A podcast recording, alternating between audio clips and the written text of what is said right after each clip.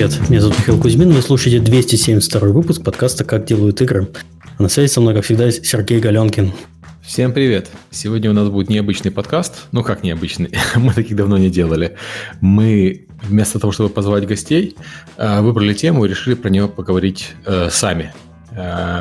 Вдвоем. Потому что, потому что мы сами, сами умные с Серегой. Ну, если вы забыли.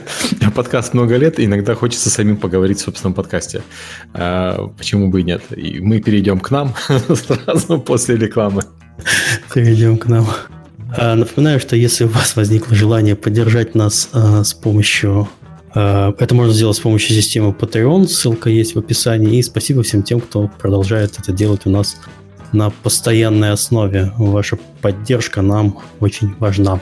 А также наш подкаст выходит при поддержке наших спонсоров. И первый наш спонсор – это компания Game Insight, ведущий разработчик мобильных игр для самой широкой аудитории по всему миру. Штаб-квартира в Вильнюсе, Литва объединяет несколько команд из СНГ и Прибалтики, разрабатывающих игры в разных жанрах, от сити-билдеров и hidden object'ов до хардкорного шутера. Суммарная аудитория проектов компании, среди которых Guns of Boom, The Tribes, Airport City и другие хиты, превышает 350 миллионов человек. Подробнее на сайте gameinsight.com или э, в соцсетях по хэштегу GoGameInsight.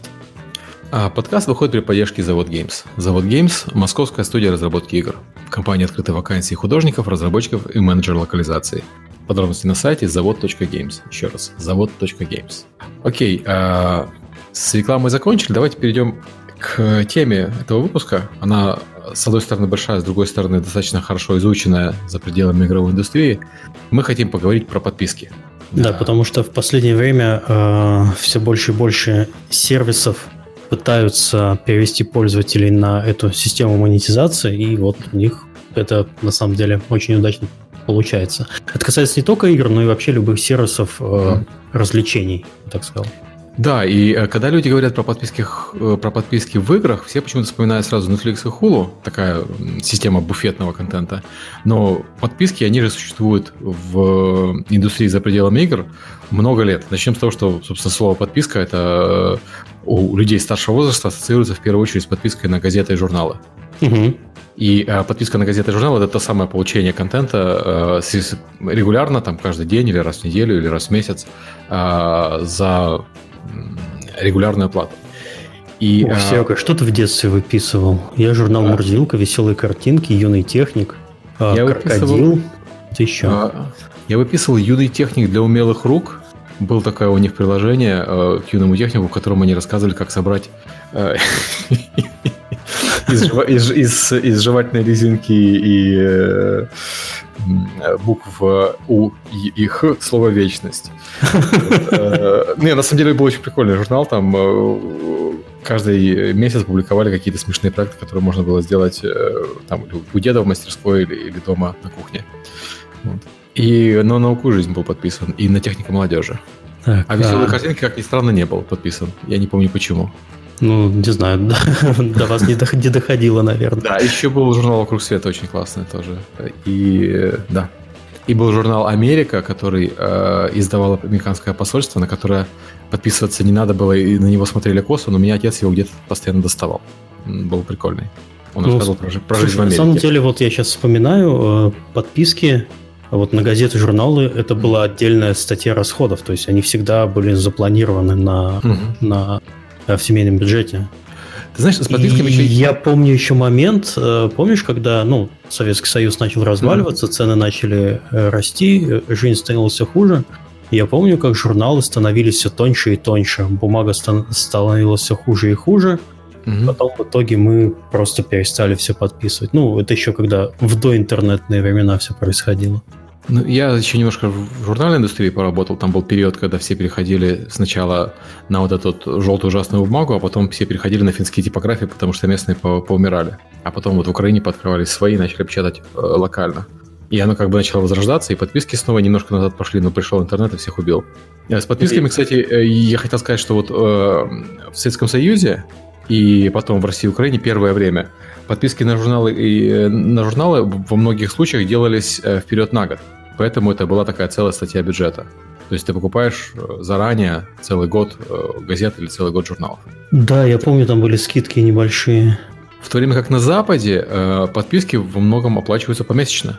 Вот я сейчас смотрю на подписки там, на Wall Street Journal, New York Times, они все оплачиваются за месяц, потому что у них есть развитая инфраструктура, чтобы снимать деньги с кредитных карточек э, на регулярной основе. Mm-hmm. Да, раньше такая это... Ты ходил на почту э, с квиточком, который печаталось в, одно, в одном из э, журналов, э, ну, в одном из последних или последних выпусков, чтобы ты не забыл, вырезал это ножницами, заполнял, нес на почту, подписывался. Естественно, ты каждый месяц это делать не будешь. Тебе нужно да, можно было, на деле, на, на полугодие, там, на год. Такое. Можно было на почте и по каталогу подписаться. Там у них был большой каталог, где были все издания, и можно было, даже если у тебя этой бумажки журнала нет, можно было, или не хотели журнал э, портить, ты мог э, заполнить ее на месте готово. То есть не обязательно было тащить с собой. Ну да, это Советский Союз, как все было дефицитом, включая подписки. И подписки, наверное, был единственный способ э, гарантированно получать что-то в Советском Союзе. Не стоять за этим в очереди каждый, каждый день или каждый месяц, потому что в очереди были за всем. А, да. А, но подписки, э, кроме, собственно, журналов, существуют в жизни очень, очень много разных. До еще, наверное, газеты журналов а, знаменитая подписка, которую в Советском Союзе там и в России и Украине люди не застали, это была подписка на молочника. То молочник? Есть, э, да, молочник. А, вы, наверное, видели это в кино. А, когда Я у тебя только веселого молочника. Примерно, да, примерно такой, только не очень, не, не, не очень веселый. А, в Америке эта тема очень распространена до сих пор. Я, например, э, пользуюсь таким сервисом. Тебе раз в неделю или чаще, если нужно, приходит молочник и приносит свежее молоко. Ну, там он еще приносит сметану, творог, э, там, знаешь, йогурт и... и... Если вовремя не остановить. Да, если вовремя не остановить. И, и там понятно, что у современного молочника там интернет-портал, где ты выбираешь, что тебе надо и так далее, но в старые времена... Портал молочников, да, не уже да, смешно. Да, да, да, это звучит... Ну, добро пожаловать в 21 век все-таки уже давно идет. Но э, вот в далекие э, начале 20 века люди подписывались на молочника из разряда «вот мне приноси э, молока раз, раз в неделю или раз в месяц одну-две бутылки». И он постоянно приносил. Это была та самая подписка э, на молочника. Угу. То есть вот эти все сервисы, которые сейчас появляются с доставкой товаров по подписке, они все, по сути, продолжают бизнес-модель, начатую молочниками э, больше ста лет назад.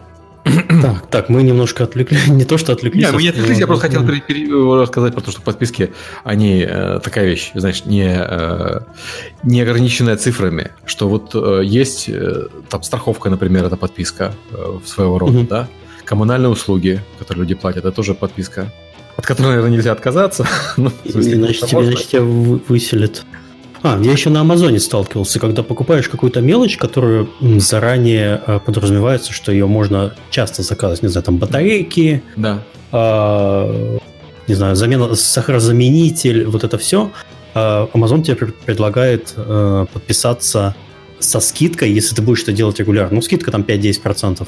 Но mm-hmm. ты тоже это можешь делать, тебе будут доставлять там раз в, раз в месяц, неделю, как захочешь.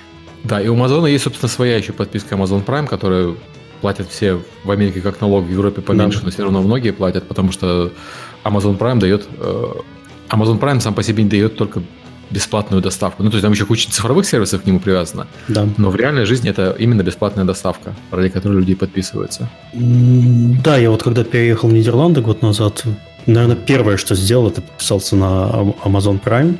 Но mm-hmm. единственное, здесь нету нидерландского, здесь э, немецкий из Германии mm-hmm. поставляют. Потому что Нидерланды это не настоящая страна. А, я в Германии был подписан на Amazon Prime в качестве эксперимента. В Германии Amazon, конечно, плохой. А в Америке подписался совсем, потому что в Америке... Я, я за сердце схватился. Ну да, когда я... Э, когда мне нужно было в США что-то купить, э, переход, переходник с розетки европейской на, ну, на ненормальную угу. на вашу американскую, э, доставили за полтора часа в Сиэтле. Я был да, просто есть, в шоке.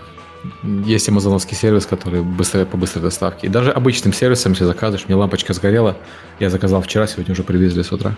Ну, то есть я бы дольше в магазин ехал за ней. Ну, вернее, не дольше, конечно, я бы быстрее да. съездил в магазин за ней, но так не надо было никуда ехать и искать и все такое. Ну, да. я как-то, понимаешь, мне надо некоторое время, чтобы немножко сознание поменять. Но вот за год на сознание э, у меня уже при наличии Амазона и Amazon Prime э, поменялось вот у нас с женой. Мы э, стали, вот я считал как-то в конце прошлого года, мы это немножко э, поднимали вопрос. У меня было за весь год с Амазона покупок 40, или, ну там, 40-50 покупок. А, сейчас я чувствую, что их будет уже больше, потому что мы начали ну, заказывать больше товаров, которые не нужны то есть те, которые не нужны прямо срочно, ну ты об этом вспомнил, не знаю, там вот батарейки я на прошлой неделе заказывал. Чипсы я заказывал себе. Mm-hmm. Ящик чипсов заказал. Это тоже для меня дичайшее из- изобретение человечества. То есть такие паттерны, которые немножко ломаются, когда ты понимаешь, что в принципе тебе не нужно даже ходить, если тебе нужно чего-то много и то, что немножко потерпит.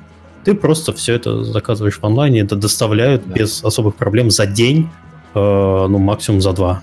И преимущество, ну, понятно, что многие вещи ты заказываешь просто как заказываешь, как ты объяснил, но преимущество именно подписки на Амазоне, потому что тебе даже не надо про это задумываться. Вот там для нас преимущество того, что мы заказываем у молочника все эти продукты, что не надо там думать, что яйца закончатся, молоко закончится, потому что они постоянно их привозят.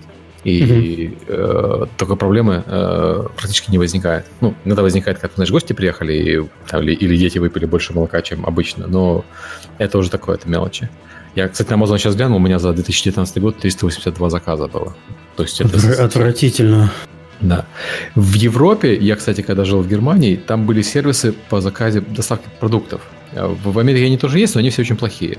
Тут, э, к сожалению, они еще не осознали, как это делать правильно. А в Европе я пользовался сервисом, э, по-моему, кайзеровским. У них uh-huh. на сайте оформляешь один раз заказ товаров, а потом все следующие разы ты заходишь и говоришь, повторить предыдущий заказ, повторить предыдущий заказ, повторить предыдущий заказ. То есть Конечно, это не подписка, потому что все-таки надо нажать кнопочку «Повторить заказ». Но во всем остальном это экономит очень много времени и, по сути, для меня получалось как подписка. А, но, кроме этого, а, когда я жил в Германии, в Америке такие сервисы тоже есть, но здесь э, поменьше. Сервис по каршерингу. То есть э, есть куча машин, стоящих по Берлину. По-моему, это были э, BMW ты э, подписан, ты можешь... Стрелка испортился, BMW, BMW называют. Да, да, да. Отвратительно. BMW. Р- да. рот, с, рот с мылом потом. Бимеры. Э, ты приходишь с помощью телефона, открываешь эту машину и на ней катаешься. И у сервиса есть подписка какая-то фиксированная, плюс за время пользования машины. Преимущественно в Берлине машина особо не нужна, она нужна только когда-нибудь там за город поехать или еще куда-нибудь. И поэтому вместо того, что... И владеть машиной в Берлине дорого, потому что дорогая парковка, дорогая, э, дорогие права и все остальное. Э, дорогая страховка относительно, бензин, ну, дороже, чем, чем в Америке, скажем так. Поэтому таким сервисом мне знакомые многие пользовались чтобы не возиться э, самостоятельно. Ну, там есть свои, конечно, недостатки. Вот люди жалуются иногда, знаешь, когда на Netflix час пик, может скорость падать. А, так вот, представьте, если час пик в городе, машин э, свободных покататься, естественно, нету даже. Вот. Давай от реальной жизни к пойдем потихоньку в цифру. А, то есть есть еще софт, software as a service. Я когда-то работал в продаже софта mm-hmm. и продаже игр. И вот у нас тогда Software as a Service был э, самое перспективное направление. Это было больше 10 лет назад. Мы тогда только начали продавать э, NetSuite и сами перешли на NetSuite э, в компании. NetSuite это был... Да, я как раз хотел спросить. У меня название в голове есть, а mm. что это такое, я уже забыл. Ну, это система для управления предприятием, ERP. А, ну, просто традиционные ERP-системы, которые используются, это ты платишь за каждое рабочее место, и э, у тебя это огромная Э, процедура с установкой всего этого, и вот в то время, когда мы продавали NetSuite и сами на нее перешли, старые ERP многие выглядели еще как досовские команды, то есть у них э, как один из бухгалтерия под, под досом работающая. Mm-hmm. Они все страшные, некрасивые, неудобные, непонятные. И NetSuite, который тоже, кстати, страшный, некрасивый, неудобный и непонятный, но он, по крайней мере, работал в вебе, и его не надо было на каждое рабочее место устанавливать. То есть ты представляешь, тебе нужно перевести там предприятие там, масштаба, там, я не знаю, железной дороги на такой сервис. А, если тебе нужно перевести его на, новую версию старого сервиса, который нужно установить на машине, тебе нужно пройти и установить там 40 тысяч рабочих мест mm-hmm. в сотнях городов по стране, обновить. Это страшный проект, это целая история. Там, поставить патч, реально целая история. Вот. А система типа NetSuite, тебе просто надо, чтобы у каждого, на каждом компьютере стоял интернет-браузер и раздать всем логины и пароли. То есть это все равно не так просто, потому что работают непрофессионалы, но это в, в разы дешевле в обслуживании, в установке и в использовании. И вот после NetSuite пошел, появился Salesforce, который просто все порвал, и сейчас э, самый успешный сервис, который просто был, ну и есть, в отличие от всех предыдущих сервисов, не только э, работающий в вебе, но еще понятный в использовании. Ну и там много других вариантов. Google, которым многие пользуются, Office перешел на подписку, Adobe Creative Cloud, который Photoshop и Lightroom тоже перешел на подписочную модель э, потихоньку. Угу. Вот, и я даже не знаю, есть ли такой софт, вот массовый, который люди покупают. Ты можешь назвать пример как софта, ну, кроме Windows, э, который вот люди покупают, как покупают софт. И то Windows-то люди с железом получают обычно. М, Прямо массово? Ну, или принадлежность к определенному, ну, например, подписку на, не знаю, на Apple сервисы. Да, но я имею в виду, это люди, когда э, софт, который люди покупают, они подписываются. Такого А. софта на самом деле осталось очень мало, по-моему. М, Возможно. То есть я вот не, я э, на вскидку так не могу вспомнить большой софт, который ты именно покупаешь. А, Я подожди, обычно- ты про, ты про софт, все, все, я тебя понял, я немножко да. Не, не- не так расслышал. Ты прямо, чтобы вот ты покупал не подписку, а просто Да. коробочную версию. Ну, не обязательно коробочную за- загрузку. Они, конечно, Ну, есть, но просто их Ну, мало. кроме, кроме игр. Да. Хм. По сути, Windows только, и все, наверное. Ну, то есть офис ты все еще можешь купить, но они всех переталкивают на подписку потихоньку. А, Да. Ну, есть- в смысле, потихоньку там, по-моему, только ты, по сути, ну, большинство людей Office 365 и покупают э, по подписке. Мгм. А там уже кор- прям так коробочно, я даже не помню, чтобы я когда последний раз слышал, что кто-то приобретал. Может, какие-нибудь лицензии. Ну, вот я смотрю, Я тут, меня- я тут прямо плаваю, потому что обычно лицензию на работе дают. Мгм. Ты, я как бы в, в эту- в эту, эм, в эту штуку не нырял. Я смотрю, что у меня на рабочем столе установлено, и у меня э, не подписочного только Sublime Text третий и Aurora HDR. А Aurora HDR это софт для создания HDR, который я откупил, и он, честно говоря, ну, в Lightroom можно сделать лучше. Вот. И мне кажется, именно поэтому он не по подписке. Потому что если бы он был по подписке, я бы на него не подписывался никогда. Вот. А, все остальное, что у меня есть, оно подписочное. Там Evernote, э, Lightroom, Photoshop, э, Office. э, Да. А, то есть переходят на эту модель, там, мне кажется, многие софтовые компании. Ну и, и есть у нас entertainment, про который, собственно, с которым мы начали, вроде Netflix, там, э, Disney, плюс Apple Music, э, Spotify, по сути, по подписке. А Там есть куча нишевых вещей, вроде Crunchyroll, там, Шадера, мастер-класс тоже, который мы в нашем внутреннем чатике недавно обсуждали. Вот, и там Apple News, э, или как он, Apple News Plus называется. Вот ш- на что ты подписан, Миш, напр- например? Э, Я подписан на Netflix, я подписан, ну вот на, из видеосервиса на Мгм. Amazon, я подписан на YouTube Premium. Мгм. Это прям из того, что прям сейчас быстро вспоминается. Я в России я был еще подписан на Яндексовские сервисы, но они здесь мне э, не нужны, поэтому Мгм. я ими не особо пользуюсь. Ну и понятно, у меня там подписка некоторые софтварные сервисы, за которые надо платить, но не то, что прям посто- постоянную сумму. А, ну, это связано с, э, с интернет-хостингом, то, чем Мгм. Ну я да, есть занимаюсь. Да. А по софту, вот это, ты, ты назвал entertainment сервисы, потому что люди всегда вспоминают в первую очередь entertainment сервисы. У меня тоже там Netflix, Hulu, Disney+, Amazon. Но Amazon не entertainment сервис, Amazon там бонусом entertainment сервис. Мастер-класс, CBS, а, господи, куча всего. Но вот по не entertainment сервисам, по софту. LastPass, менеджер для паролей, э, подписка. Evernote, э, менеджер для записок, подписка. Apple Ты платишь за Evernote, ты тот самый человек? ну, вот один из, из тех, кто остался, да. У, у- у них есть... У Evernote есть пара вещей, которые OneNote пока не делает. Мгм. И когда-нибудь я, может быть, перейду на OneNote, потому что он бесплатный, в отличие от Evernote. Но пока что не перешел. Там возможность отфорвардить просто письмо с любого адреса себе в записную книжку OneNote, например, до сих пор не поддерживает. А у меня часто случается, когда я э, присылаю письма с рабочего э, адреса в э, личную записную книжку. Э, Evernote не дает такие, э, OneNote такой возможности не дает. Э, Странный довольно use case. Я сколько не, не видел это в разных э, приложениях, и ни разу этим не пользовался. Ну, э, когда тебе присылают, я не знаю, случалось или не случалось, тебе присылают, например, пачку документов отсканированных, и тебе их надо где-то держать. Э, Самый надежный способ это их скинуть э, в записную книжку, там, какую-нибудь типа Evernote или OneNote, Ну, можно, конечно, сложить в Dropbox. Кстати, вот еще один сервис по подписке, на который все подписаны. Ну, не все. А, ну, да, не, ну, у меня Dropbox э, рабочий подписан. Mm-hmm. А, все, вспомнил еще. Google Drive. Э, это сейчас называется Google One, по-моему, это mm-hmm. называется. Это подписка сразу же. Ты можешь... А, что ж ты там можешь?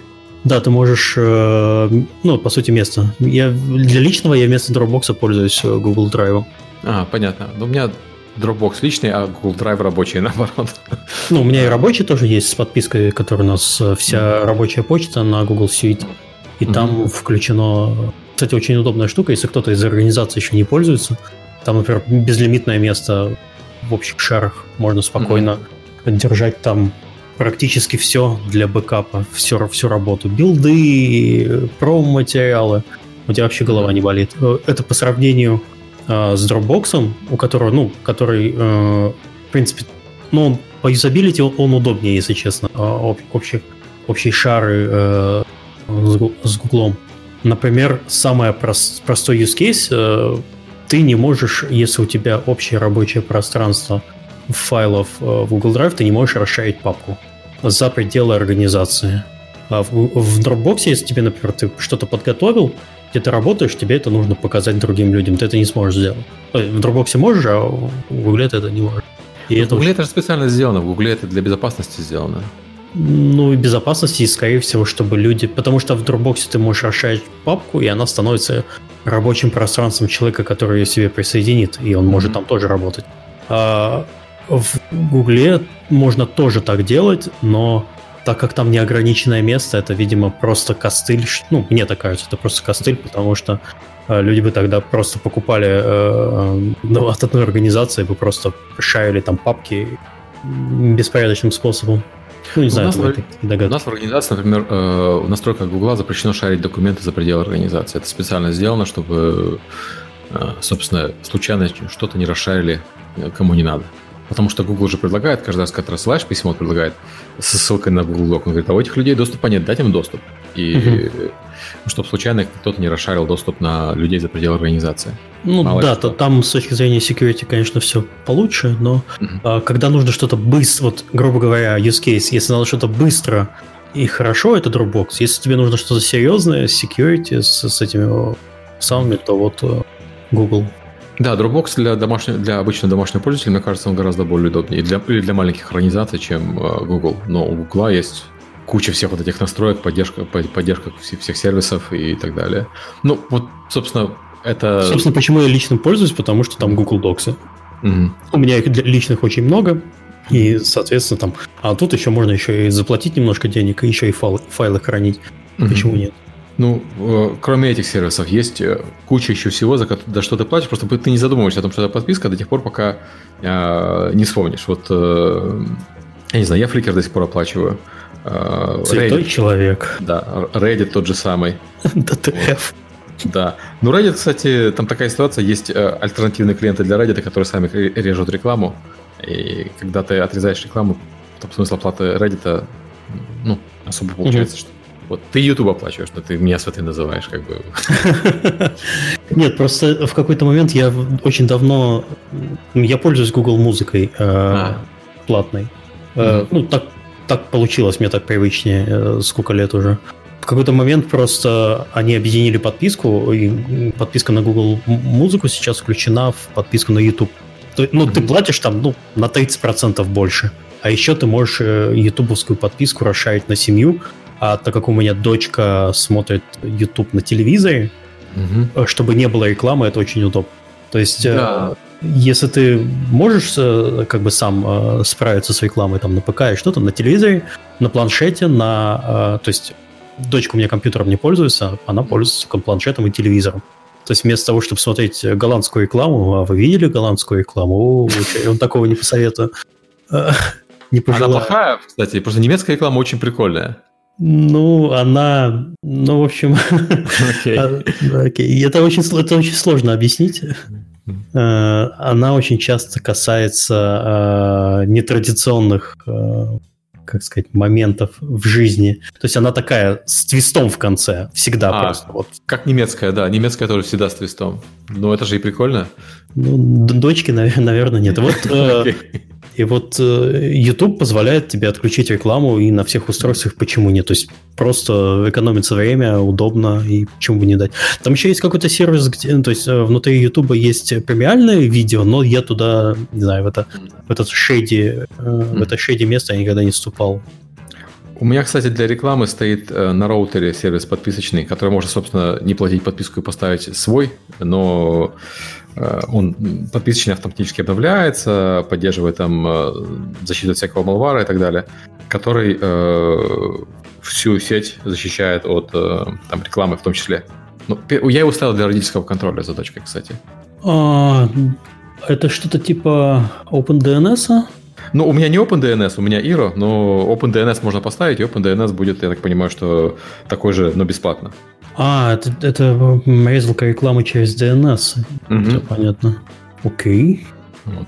То есть он там ставит тебе malware, э, malware bytes, которые ты корпоративно используешь и так далее. Ну, в общем, э, сервисов, за которые вы платите, я не знаю, как, опять-таки, нас слушают люди из России и Украины, может быть, у них чуть меньше, чем людей, которые переехали на Запад.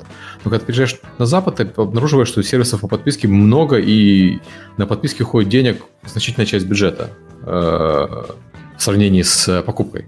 Что, не знаю, плохо или хорошо для, э, наверное, меньше головной боли, но но траты, опять же. Вот там сервис есть, например, прикольный, которым я пользуюсь, называется Clear.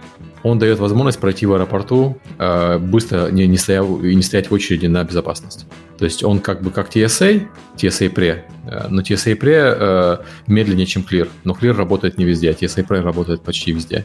Ты говоришь незнакомые мне вещи. Ну, ты за него платишь, за этот Clear, они сканируют твои э, отпечатки пальцев, и все. После этого ты... А, все, я понял. Я это ви- я ведь только в США видел. Да, только в он пока только в шае работает. Ты Да, это, это, по сути ты, тебя нет очереди, ты просто Да. там. Ну, для тех, кто часто ездит, это полезно, да. Да, вот я летаю, ну не то чтобы очень часто, но через такие аэропорты, в которых постоянно очереди жуткие. То есть там в Сиэтле, в Лос-Анджелесе, Сан-Франциско постоянно очереди на контроль. И по совпадению, ну, в Вашингтоне, там, в Нью-Йорке, Клир работает в этих городах. Наверное, не случайно. Соответственно, ты э, заплатил за него раз и э, на год вперед, и потом целый год у тебя вот такой э, сервис. А после этого как-то отменять не хочется, потому что он очень удобный. Получается, экономит много времени. Приятно. А, так, ну давайте, собственно, перейдем э, к играм, потому что мы полчаса раз- ра- проговорили по подписке не в играх. И, э, За жизнь. да, за жизнь. М, в играх подписки сейчас все говорят, когда говорят по подписке, вспоминают в первую очередь, мне кажется, а, все смотрят на вот эту оригиналскую подписку, ну, Electronic Arts, смотрят на Microsoftскую подписку, которая Games Pass. Но подписки-то в играх существуют давно, и там Neverwinter э, Nights, первый, который ММО, он же был э, по подписке, если я правильно помню. Я тогда... Нет, я не играл в Run Ну, Ultima Online, может быть, играл. А, Ultima Online была по подписке. Нет, для меня первым ММО было World of Warcraft, и вот тоже с подписки все началось. Да. World of Warcraft тоже по подписке. То есть там, правда, они были гибридные, надо было купить коробку, а потом еще платить подписку. А, Да. Но это были и есть в случае с World of Warcraft, это были классические э, подписочные сервисы. Фри-то-плейные игры многие содержат внутри себя подписку. Как и ММОшки, там Black Desert Online есть подписка, в Mario Kart мобильном есть подписка. э, Господи. В... Я же еще видел подписку недавно. Ну, в линейке, по-моему, была подписка, в танках есть подписка. Вот, э, по сути, в Fortnite, по сути, подписка, это не совсем подписка, это э, повторяющаяся Battle Pass. покупка Battle Pass, да, так, такая же модель, собственно, в Dota, и такая же модель там во многих сейчас играх Battle Pass, это, по сути, подписка, но не подписка у тебя, это просто, просто повторяющаяся покупка. Там тебе А. фор- э, в чате припоминают подписку на Steam Spy. Кстати, да. Владелец, владелец подписки-то, а? Да, SimSpy тоже работает по подписке, и э, для меня получается, в общем, грех жаловаться. Ну, то есть вот классическая подписка – это подписка на игру или на какой-то дополнительный контент внутри игры. Потом подписка, которую мы упомянули, буфетная, когда ты получаешь кучу игр. Есть подписка, когда ты игры получаешь э, там в месяц э, по несколько штук. Это Humble, Humbleская подписка, э, Games with Gold и PS Plus. Э, А, да, вот PS Plus я еще оплачиваю, точно Да. вспомнил. Э, но PS Plus это такая гибридная получается, да, потому что в PS Plus ты получаешь дополнительный сервис. У тебя облачное сохранение включается, у тебя включаются а, а, патчи, а, пока консоль выключена, ну, пока консоль спит, и у тебя есть, собственно, мультиплеер. Мультиплеер, да. Да, ради которого все подписываются. А, еще совсем забыл, же на свече тоже подписка есть, я, я тоже ее оплачиваю. Да, я тоже ее оплачиваю, на свече не пойму за что. Ну, я тоже, но... Я, кстати, ее не оплачивал. Они, они дали мне э, бесплатно сначала 3 месяца, потом полгода. То есть я еще ее не оплачивал даже. Это на Prime раздавали, помнишь? Я да, да, тебе да. писал. Кстати, на, если вы подписываетесь на Amazon Prime, у вас... Э, а, вот, кстати, Twitch Prime тоже включен в Amazon. Почему бы и нет? А, и там э, раздают довольно тоже неплохие вещи. Вот буквально в прошлом году раздавали годовую подписку. Сначала 3 месяца, потом, по-моему, 9 месяцев э, на, Nintendo, на Nintendo Switch на подписку. Угу. У Switch в подписке облачное сохранение, мультиплеер, которого у них в играх, в принципе, не очень много, и у них э, доступ к NES и SNES играм через встроенный эмулятор. Э, да. Довольно прикольный, да. А вот это я запускал, да. Угу. Ну, ты, кстати, в это играл во что-нибудь? То есть я запустил, поиграл запустил, в каждый... Ты потыкал и да. выключил. Помню, да. было хорошее. Сейчас не такое хорошее, как я помню. Да. Я так э, купил э, этот, сыну на день рождения Sega Mega Drive Classic, вот этот э, э, маленький.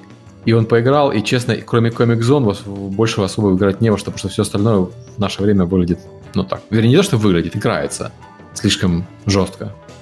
Comic Zone до сих пор выглядит очень, очень клево, играется очень клево. А, так, и а еще что мы не упомянули, это есть всякие дополнительные сервисы, которые продают компании для других систем. Вот э, GeForce Now, например. GeForce Now ты приносишь свою библиотеку и играешь в свои игры, там, со Steam, с Epic Game Store, с Origin, с Uplay, там, Battle.net, на, в облаке. То есть это подписка, которая дополнительная. Она не дает тебе игр, она тебе дает сервис.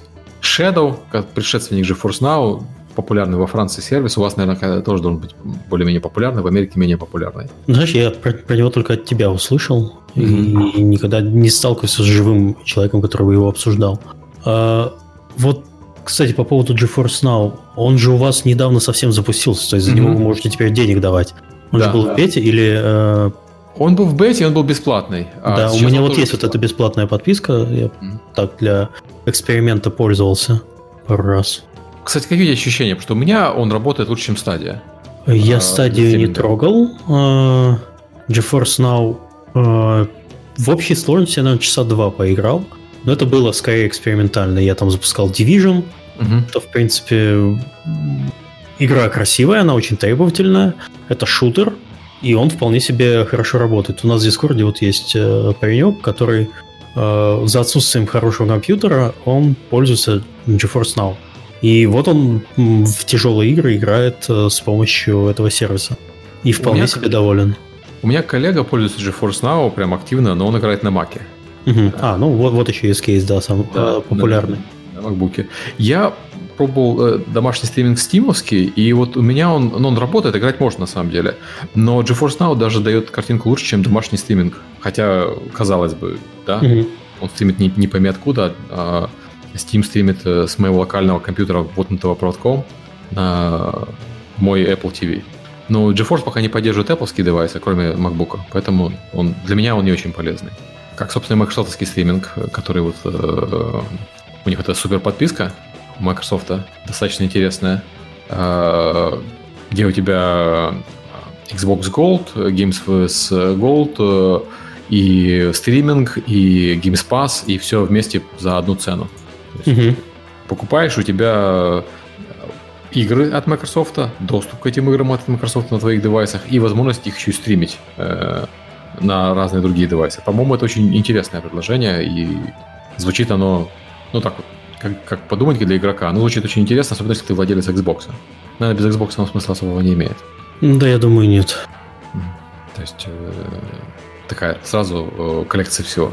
А, так, преимущество подписки. Почему люди любят подписки? Ну, разработчики любят подписки. Понятно. Почему? Разработчики систем любят подписки. Разработчики игр, наверное, отдельно еще поговорим. Самое, наверное, главное э, это преимущество подписки – это то, что есть постоянный источник дохода. То есть тебе каждый месяц или каждый год, в зависимости от того, с какой периодичностью подписка сделана, тебе люди приносят деньги. Это та же причина, почему там Electronic Arts и прочие выпускают э, каждый год Каждый год выходит FIFA, каждый год, выходит Madden, каждый год выходит э, Call of Duty. Да, по сути, подписочная игра. Каждый год и те же люди покупают эту игру. Там Farming Simulator тот же самый. Manager. То есть эти годовые серии, по сути, такая подписка. Просто годовая, а не ежемесячная. Ну, кстати, если вы делаете игру, и в которой, в которой хотите э, брать подписку, то мотивация и дизайн этой игры должен быть совершенно отличаться от free-to-play игры. Потому что mm-hmm. тот же World of Warcraft он делает все возможное, чтобы ты продолжал продлевать подписку. Потому что если свести конечную цель э, развлечения игрока в том, чтобы ты постоянно ее продлевал, а не э, получать деньги, как многие free-to-play игры пытаются получить себе денег сразу же, потому что неизвестно, насколько ты в нее задержишься, а дальше уже хоть трава не расти. Э, ну, это разные, разные подходы в free да. есть. Ну да, мы максимизация LTV за счет максимизации первого чека или максимизация LTV за счет максимизации удержания. Вот э, в случае с подпиской ты не можешь, по сути, ничего сделать с первым чеком, потому что первый чек у тебя будет э, такой же, как второй, как и третий. Это подписка. В этом-то и радость подписки. Поэтому надо максимизировать удержание. Но зато, что хорошо с подпиской, что легче продавать э, сырую версию. А, потому что э, люди платят меньше, у тебя нет э, такого большого, большой стоимости входа, э, ты не должен платить 60 долларов за игру. Ты платишь там, сколько подписки стоит. Там, у Microsoft подписка, по-моему, продавалась на время 1 доллар на 3 месяца. Соответственно, люди готовы терпеть всякие недостатки, э, потому что они заплатили за это мало, э, за этот сервис. И если посмотреть на тот же World of Warcraft, он запустился, но он, он очень клевый был на запуске, спору нет но он стал гораздо лучше сейчас с, со всеми аддонами, со всеми дополнениями, со всеми улучшениями. Uh, ну, по крайней мере, визуально стал лучше. Я знаю, что там с точки зрения геймплея люди, там есть, есть разные мнения по поводу, стал ли он лучше или стал ли он uh, хуже. Но вот тот пример, когда проект получает больше контента, больше изменений по мере развития, как раз потому, что у него есть подписка, есть постоянный источник дохода. Если бы World of Warcraft или был игрой в коробке, то основной интерес компании был бы как можно быстрее перегнать всех с World of Warcraft на World of Warcraft 2. Ну, да и нет. Я, это так пытались сделать в Destiny. Угу, я вот хотел только вспомнить, да. Какой-то момент они растеряли, на самом деле, много чего. Это была большая ошибка для Destiny, которую они признали, и от которой они теперь исправили. Что они решили сделать Destiny, а потом Destiny 2, и все время они еще пообещали Destiny 3. И я очень надеюсь, что они не будут делать Destiny 3, пока а будут развивать Destiny 2, потому что, ну, как бы в этом смысл игр-сервисов. Том, что ты их развиваешь, а не в том, что ты их бросаешь через два года и выпускаешь новую, новую версию, в которой надо все заново включать. Мне всегда казалось, что это часть решения Activision, что решили перезапустить Destiny. Когда они, ты знаешь, они же обещали с самого начала, когда они подписывали контракт на Destiny, они там анонсировали какие-то совершенно безумные суммы, там, или полмиллиарда, или миллиард долларов в этот проект. Угу. Они сразу сказали, мы подписываем трилогию, у нас будет выходить игра, потом несколько кадонов, потом следующая игра. То есть, очевидно, да. они когда это анонсировали сразу, значит, Банжи, по крайней мере, была в курсе, когда она это, на это подписывалась. И это было, наверное, в те времена, когда западные компании еще не понимали, что онлайновые сервисы отличаются от продуктов, от продуктов. И они хотели просто и то, и другое. И коробочку продавать э, раз в три года, и поменьше коробочку с аддонами продавать раз в полгода, и еще подписку, ну, еще free-to-play внутри брать. То есть сразу все три э, монетизации прикрутить. Ну, почему бы нет? Угу. Компания не богатая, да, надо. Еще, мне кажется, большое преимущество подписки в том, что у тебя есть э, ядро постоянных пользователей, и разработчик заинтересован в том, чтобы э, делать этим пользователям лучше. Потому что если ты продал коробку, э, ты заинтересован делать пользователям лучше только из расчета на то, что ты продашь следующую игру когда-нибудь через 3-4 года.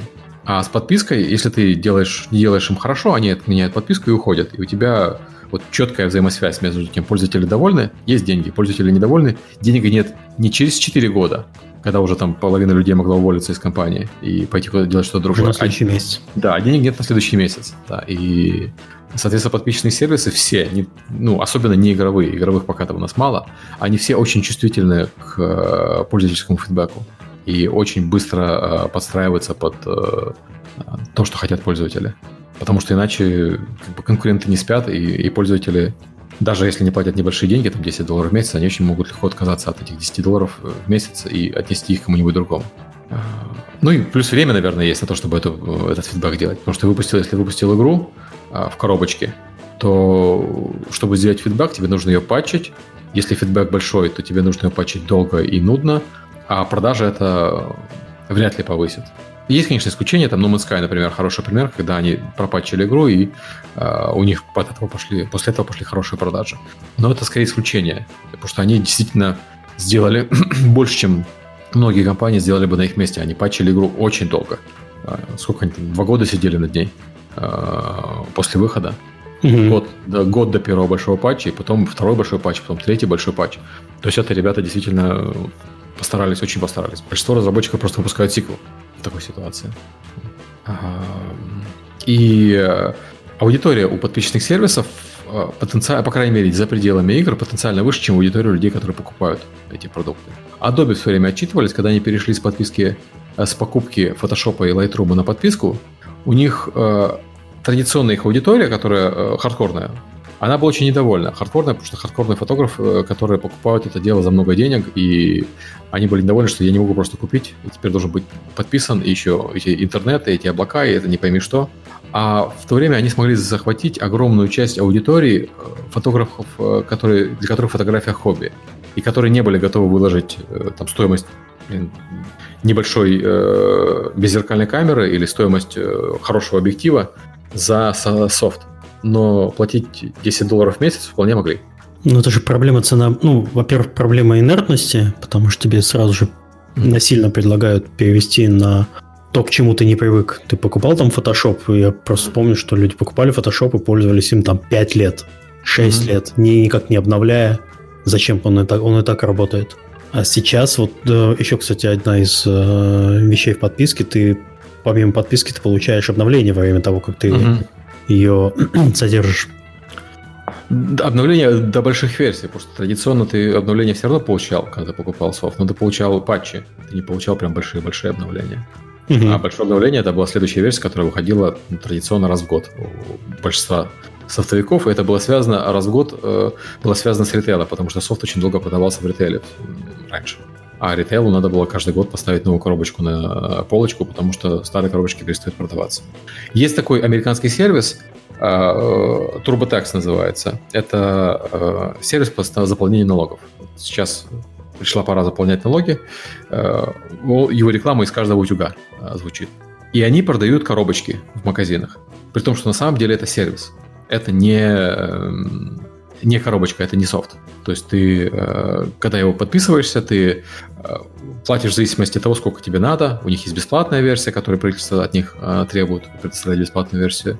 И есть дополнительные аддончики, за которые ты платишь. То есть покупка коробки там смысла особого не имеет. Потому что бесплатную версию ты можешь загрузить с их сайта, а потом доплатить, если тебе нужны какие-то дополнительные сервисы.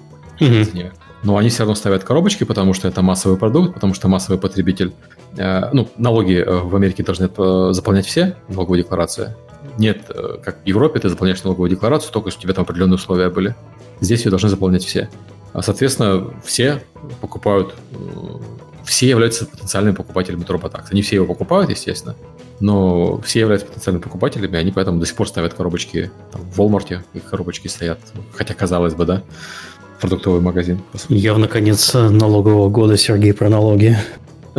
Ну, блин, у меня налоги для меня это больная тема. Я, слава богу, за полгода назад расплатился с немецкими налогами. Сколько лет я уже живу в Америке. Наконец-то расплатился с Германией. И каждый раз, когда мне приходит всего из Германии, я с ужасом ожидаю, что это опять налоговая просит доплатить еще немножко денег. Здравствуйте. Да. А, они мне прислали э, год назад письмо такое страшно выглядящее, вы нам должны налоги, доплатить налоги, я открываю его, я им должен 2, 2 евро 30 центов. Мне кажется, что им письмо отправить мне стоило дороже, чем 2 евро. Нет, ты не понимаешь, это немцы. Но они тоже... Вот, Я понимаю, это немцы, да. Тоже голландская налоговая за женой ходила несколько месяцев, денег хотела вернуть. Так как жена не работает, мне, нам полагается налоговый вычет за это. Вот, и они за, за ней ходили несколько месяцев. А мы просто не стали ездить открывать, например, номер счета, потому что у нас есть общий счет с женой, в котором есть деньги, и у меня есть доступ, у нее есть доступ. Ну, когда они в первый раз к нам пришли, мы э, дали этот номер, Угу. И налоговая абсолютно, ну, повела себя очень странно. Она сказала, это нет не ваш счет, давайте нам личный. То есть в их голове, то есть в стране не может э, жить человек без э, личного счета нидерландского. Хотя, в принципе, люди так могут спокойно существовать. Ну, то есть, типа, вот жена, которая да, не понял, работает, а... за, за, зачем ей счет, э, за который мы... надо еще за обслуживание платить? Мы по той же причине, ну, это вам, вас надо платить, мы в Германии по той же причине жене завели отдельный счет, а не семейный, потому что возврат денег от налоговой угу. шел именно на личный счет, а не на общий семейный. А, в, в итоге просто открыли, открыли просто N24 счет, который бесплатный и нет никакого mm. обслуживания. Потому что в местных э, банках ты каждый месяц платишь фиксум за непонятно за что. Голландский вообще, Миш, я, я не знаю, страшный секрет. Обычно, когда ты кладешь деньги в банк, банк тебе платит, а не наоборот в всех остальных странах. Ой, ты, ты не знаешь, что тут э, было. опять опять прислали бумагу, что типа э, местный центральный банк сказал, «А, слушайте, у вас деньги лежат, то есть, ну, не, не у меня конкретно вообще общие правила изменились, и с апреля теперь вообще не будет никаких процентов. Просто, то есть ты кладешь деньги в банк, и процентов не будет вообще никаких. А смысл мне класть деньги в банк? Ну, Привет. Я тоже не понимаю. Здесь нет такого вот у меня этой бумажки. То есть я могу купить что угодно, там, я не знаю, там, недвижимость, оно будет расти в цене. Ну, ну, просто здесь многие вещи ты не можешь оплатить не э, без банковского счета. Я, через, я понимаю, но, зачем, держать деньги, зачем мне держать в банке, не считая там, значит, минимальных расходов, которые нужны на месяц. Когда можно вложиться, там, я не знаю, там, ну, акции, ладно, акции могут упасть, ну, там, индексные фонды, которые меньше вероятностью упадет. Недвижимость сложится, там, золото купить, и то подорожает. Нет, ты, ты не понимаешь. Да, я, я не понимаю. Да. Ладно, а, давайте вернемся к теме, потому что если мы начнем говорить про налоги и, про банковскую систему... Да, я понимаю, боль, больная. Да, ну мало того, что больная тема, мы в ней еще не очень понимаем, ну, по крайней мере, я не очень понимаю. Я тоже до сих пор не понимаю, почему. Здесь можно надо класть деньги в банк, а ты за это еще не получаешь денег. Да, и за это еще и платишь. А, они еще жалуются, что у банка есть расходы за содержание ваших денег. Представляете вообще? Они да. получают наши деньги, куда-то их инвестируют, Э, получают свои прибыли, ну, если, грубо говоря, как банки работают, они берут у вас деньги и занимаются инвестированием. Ну, там все риски и прочее, вот на этом они и зарабатывают, вот их как бы зарплата.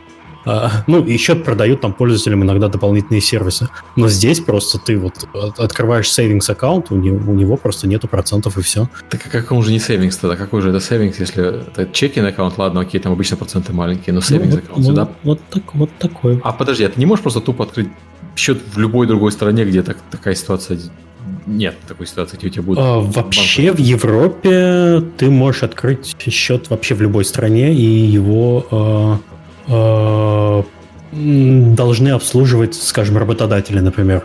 И это примерно как вот у нас было банковское рабство э, в России. Это значит, что работодатель тебе раньше мог навязать свой банк для зачисления зарплаты. Потом, это несколько лет назад, года 4 или 5, это отменили. Сейчас, если вы, вы можете прийти в Россию, фактически с любым личным счетом, и на нее будут зачислять зарплату на тот банк, который тебе удобно. Они будут тебе там на работе выдавать карточку, и вот просто даешь реквизиты, и они с этим работают. Бухгалтера, конечно, матерятся, но уже закон есть. Вот. Так я что... к тому, что ну, ты, ты формально, как свободный человек, ты можешь иметь счет в любой, в любой стране. У меня счета да. в нескольких странах, э, ну, потому что я переезжал много. Ты их просто декларируешь налоговый раз в год и все. А... Я пока...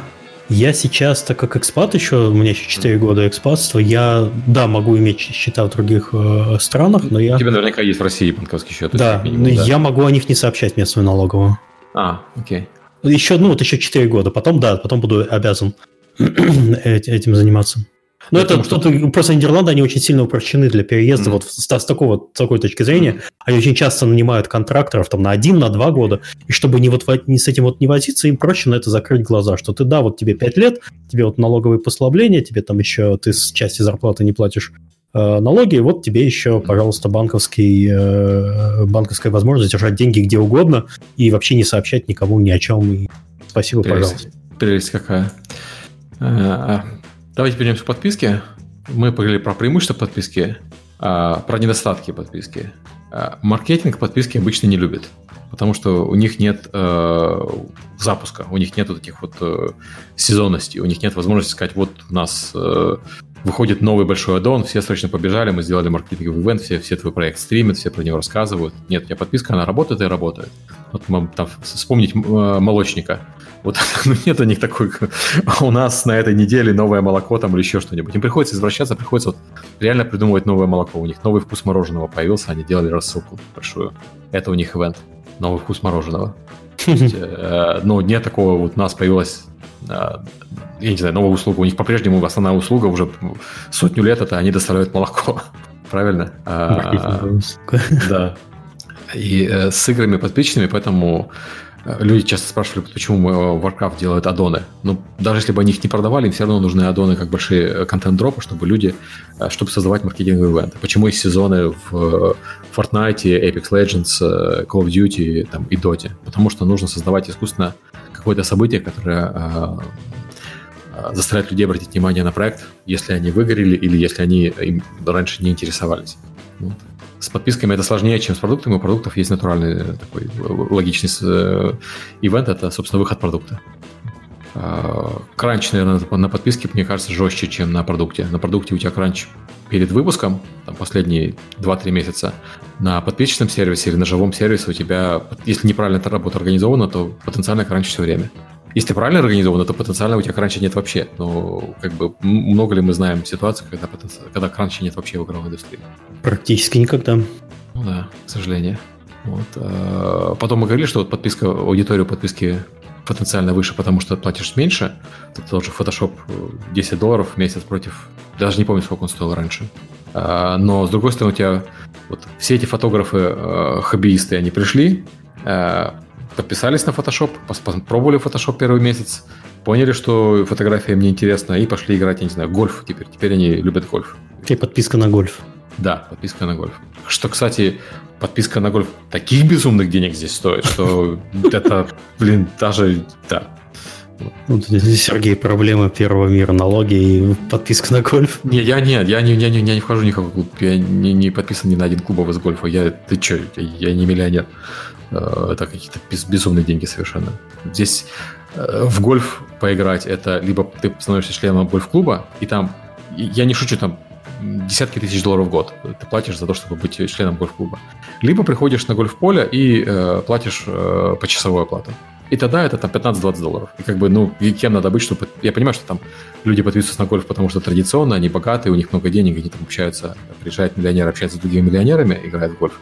А я играю в гольф со своими друзьями которые не миллионеры. Ну, как-то проще без подписки на гольф-клуб в моем, э, так сказать, на моем уровне достатка. Но я к тому, что вот э, если подписка помеченная, то люди могут отвалиться раньше, чем э, продукт на них окупится. И это проблема. Там, если у тебя подписка на игру, и игру можно пройти, мало и, и подписчных игр можно пройти, ну, предположим, ты запустил Warcraft, и тебе неинтересны рейды, и ты пробежался через весь основной контент за месяц. Ну, так, много, так многие делают, когда да. выходит контент-патч, э, сбрасывается большой, люди э, возобновляют подписку на месяц, два, ну, максимум три, потому что там, ну, выгодно купить mm-hmm. на месяц или там, или на три, это что-то среднее mm-hmm. получается. Вот, а потом просто отменяют и уходят. Причем даже, да. скорее всего, подписываются, подписка становится активной, тут же отменяют, чтобы она mm-hmm. отменилась, когда закончилась, чтобы потом про это не забыть. Да. А, да, э, все верно. Э, такие, такие же примеры есть, мне кажется, у подписчных сервисов вроде там GameSpass. Когда ты подписался за доллар, прошел там, я не знаю, Halo свежий или там свежий Gears of War, который 160, и отписался. И ждешь год, когда выйдет следующая часть Halo, опять подпишешься. Ну, может быть, не за доллар. Может быть, в следующий раз тебе придется подписаться за 10 долларов. Но в любом случае э, ты получаешь игру. Если была интересна одна или две игры с подписчного сервиса тебе, э, вот люди вот так вот подписываются, отписываются. У HBO такая проблема регулярно. У HBO не такая большая библиотека контента, как у Netflix там, или у Hulu.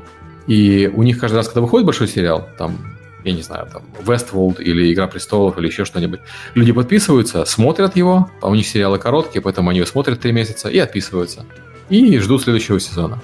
И у конкретного HBO у них каждый раз, когда заканчивается большой сериал, у них значительное падение по подпискам. У них еще подписка немножко дороже, чем у остальных. Обычно здесь подписка за медиасервис 10 долларов, и многие дешевле, это многие там 5-7 долларов. А HBO стоит целых 15, это премиум сервис. Соответственно, mm-hmm. люди, люди отписываются от него, когда нет э, новых эпизодов их любимого сериала. У Disney Plus ожидали, что все отвалятся после Мандалорца, э, потому что кроме Мандалорца там смотреть мало что. Но Disney Plus дешевый, и Disney Plus раздали подписчикам Verizon. Что? Сколько он стоит? Ты знаешь, я не помню, потому что у меня он в бандле с Hulu и ESPN. И ESPN мне нафиг не нужен, но он был в бандле. Вот. Все понятно. Да, по-моему, 7 долларов он в месяц, если не ошибаюсь. Э, чисто Disney+. Disney+. Э, да, 7 долларов, 7 евро в месяц. Ну, mm-hmm. в Нидерландах он запущен. Да, ну... и э, «Мандалорец» весь можно было посмотреть, собственно, в месяц, когда он вышел. Вот ты подписался. Ну, да, первый. За месяц его посмотрел и отписался. Ну, я говорю, они, они раздали в Америке, очень сильно раздали Disney Plus подписчикам Verizon бесплатно. И поэтому у них цифры по подписке очень высокие. И отвал меньше, чем все ожидали, потому что, ну, он бесплатный если ты пользователь Verizon. Э, они таких вот акций, там э, тот же бандл с Hulu. Вот у меня Hulu есть, потому что дочка на нем смотрит всякое аниме, и я смотрю SNL. Mm-hmm. Соответственно, Disney Plus в бандле стоит на 3 доллара дешевле, то есть получаешь за Disney, Disney платишь 4 доллара. Ну, как бы на этом фоне уже, ну, вроде не страшно, да? Не такие ну, большие да. деньги, да. Вот. Еще ну, Кстати, подписки... дочку сейчас потихоньку с YouTube на Netflix перетаскиваю. Угу. Просто, ну, по понятным причинам. Что часто на Ютубе э, всякий странный контент появляется, а на Netflix ты, она смотрит там сериалы от начала до конца, и там э, когда делаешь профили разные, ты помечаешь, что это профиль ребенка, и вот у нее там, пожалуйста, вручную отмодерированный хороший э, контент. Да, у меня дочка, ну, мы ей включили не модерированный профиль, потому что она смотрит аниме, а аниме на Netflix они часто закручивают рейтинги, ну, по крайней мере, в Америке, выше, чем они должны быть на самом деле. И слава богу. Да, ну, как, кому как. Тебе, да. У меня дочка постарше, и, знаешь, как бы... А ей смотреть все эти совсем детские мультики не очень прикольно. И у нее весь круг общения, все дети в школе смотрят э, аниме, там, Махиро Академия и, и прочие вещи. Угу. Поэтому вот Hulu и Netflix, потому что часть идет э, ее сериалов на Hulu, часть идет на Netflix. Она еще до время хотела на Crunchyroll подписаться, и мы даже были подписаны на нее немного, но она посмотрела там все сериалы, которые хотела, и мы от нее подписались, что было, кстати, очень выгодно. То есть мы буквально были подписаны на нее три месяца, пока она все не пересмотрела. Э, Crunchyroll недорогой. А, ну, это к тому, что да, можно бросить раньше, чем окупится. У Netflix, э, э, по-моему, окупаемость э, подписчика наступает к концу второго года или э, к середине третьего года, если я правильно помню. Соответственно, если ты подписываешься раньше, ты Netflix на тебе теряет деньги. Такие что... большие косты там по Да, ну, содержанию. смотри, сколько, не, не по содержанию, а по контенту. А, производство, да, они же да. они производят сейчас большинство, ну, как большинство, ну, много сериалов, покупают лицензии, все. Да ладно, если ты, у них не всегда получается, ну, там, «Ирландец», например, совершенно потрясающий фильм на Netflix. А, и хотя вроде как кино про мафию, но они же там напихали этих компьютерных эффектов, я даже не знаю, сколько он стоит.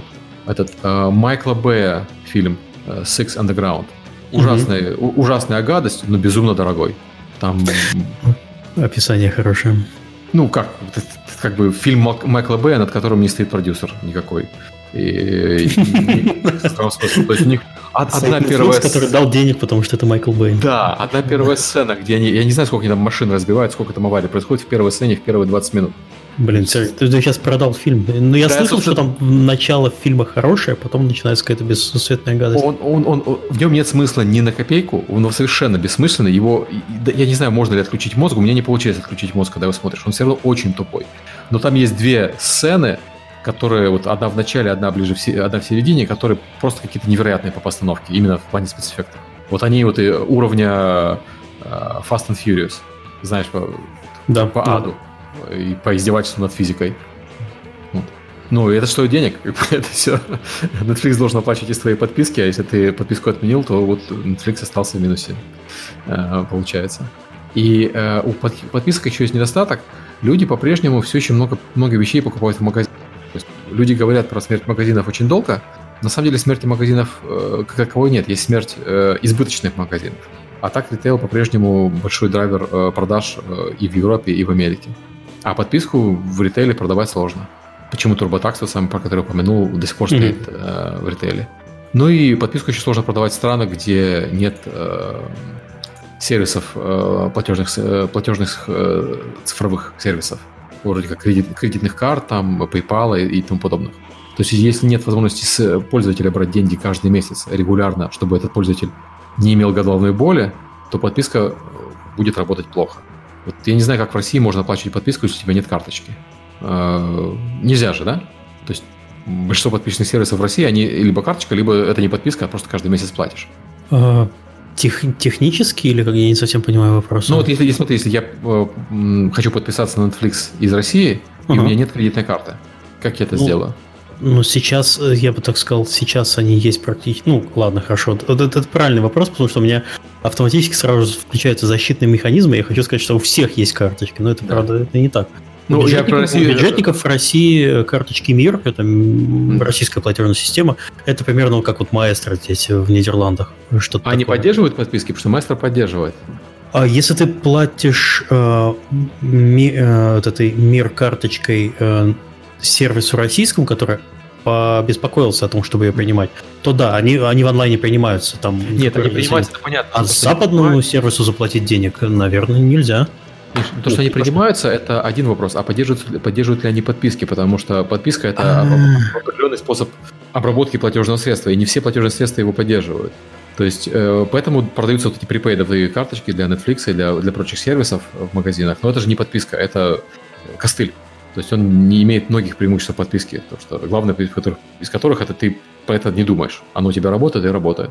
Все, я, я понял тебя, Сергей, потому что ты говоришь именно про кредитные карты. В России да. кредитные карты, они не так сильно распространены. Не То есть все, все, нет, ну, подожди, э, все-таки там есть разница.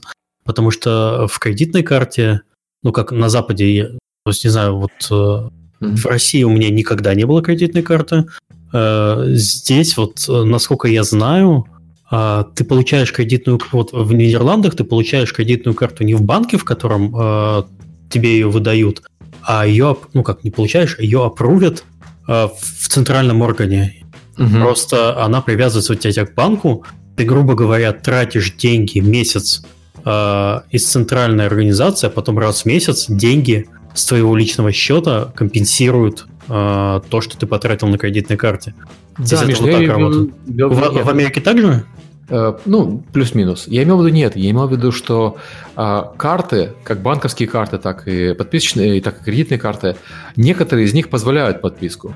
А, потому что подписка это ты один раз ввел номер кредитной карты, а потом они тебя проводят транзакцию раз в месяц, и ты это разрешил. А некоторые да. сервисы цифровые не позволяют подписки, не поддерживают подписки. Угу. И, соответственно, ты просто должен каждый раз вводить этот номер кредитной карты. Нет, и я вот с таким не сталкивался. Да, и вот, вот в этом проблема. То есть там Россия, Украина, они еще достаточно развитые страны в этом плане, но есть э, многие страны, где люди не пользуются цифровыми э, платежными средствами. Там Турция, например, там очень мало э, кредитных карт. Бразилия, тоже очень мало да. кредитных карт. Соответственно, подписчные сервисы там э, делать тяжело. Германия, у многих людей есть э, вот эти Cirrus Maestro карты, которая привязана к твоему банковскому счету. И, и, и все. И у них нет э, ни виза, ни мастер-карт. Да. Ну вот в Нидерландах также у многих есть вот эти Maestro, все карточки. А, мастер-кардов и прочего да. существует. И, соответственно, если ты хочешь принимать деньги из Германии, будучи в Америке, американским сервисом, тебе надо отдельно поддерживать э, немецкие вот эти э, хитрые карты, потому что угу. иначе ты принять деньги с них не сможешь. Но они, они немецкие поддерживают подписку. Вот как ты, Сергей, стал жить в Америке, для тебя уже Германия это в регионах означает. Ну, ну я имел в виду не только Германию. Германия как раз э, на фоне остальных стран еще э, более-менее цифровая. Есть э, страны не очень цифровые в мире. Э, в которых платежные средства до сих пор, собственно, отстают. И это э, для игр важно, потому что коробку продать в Германии очень легко. Ну, в смысле, как очень легко.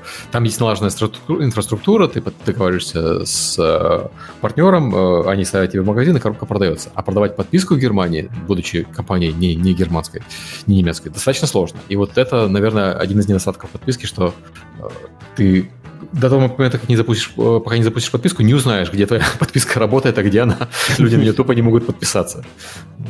И э, еще, мне кажется, недостаток подписки, э, ну, для, для разработчика подписки, для оператора, это то, что подписку надо, пользователей постоянно надо поддерживать. То есть, у, когда ты выпускаешь игру, у тебя пик поддержки приходится на, собственно, первый месяц после выпуска игры, когда все основные проблемы возникают.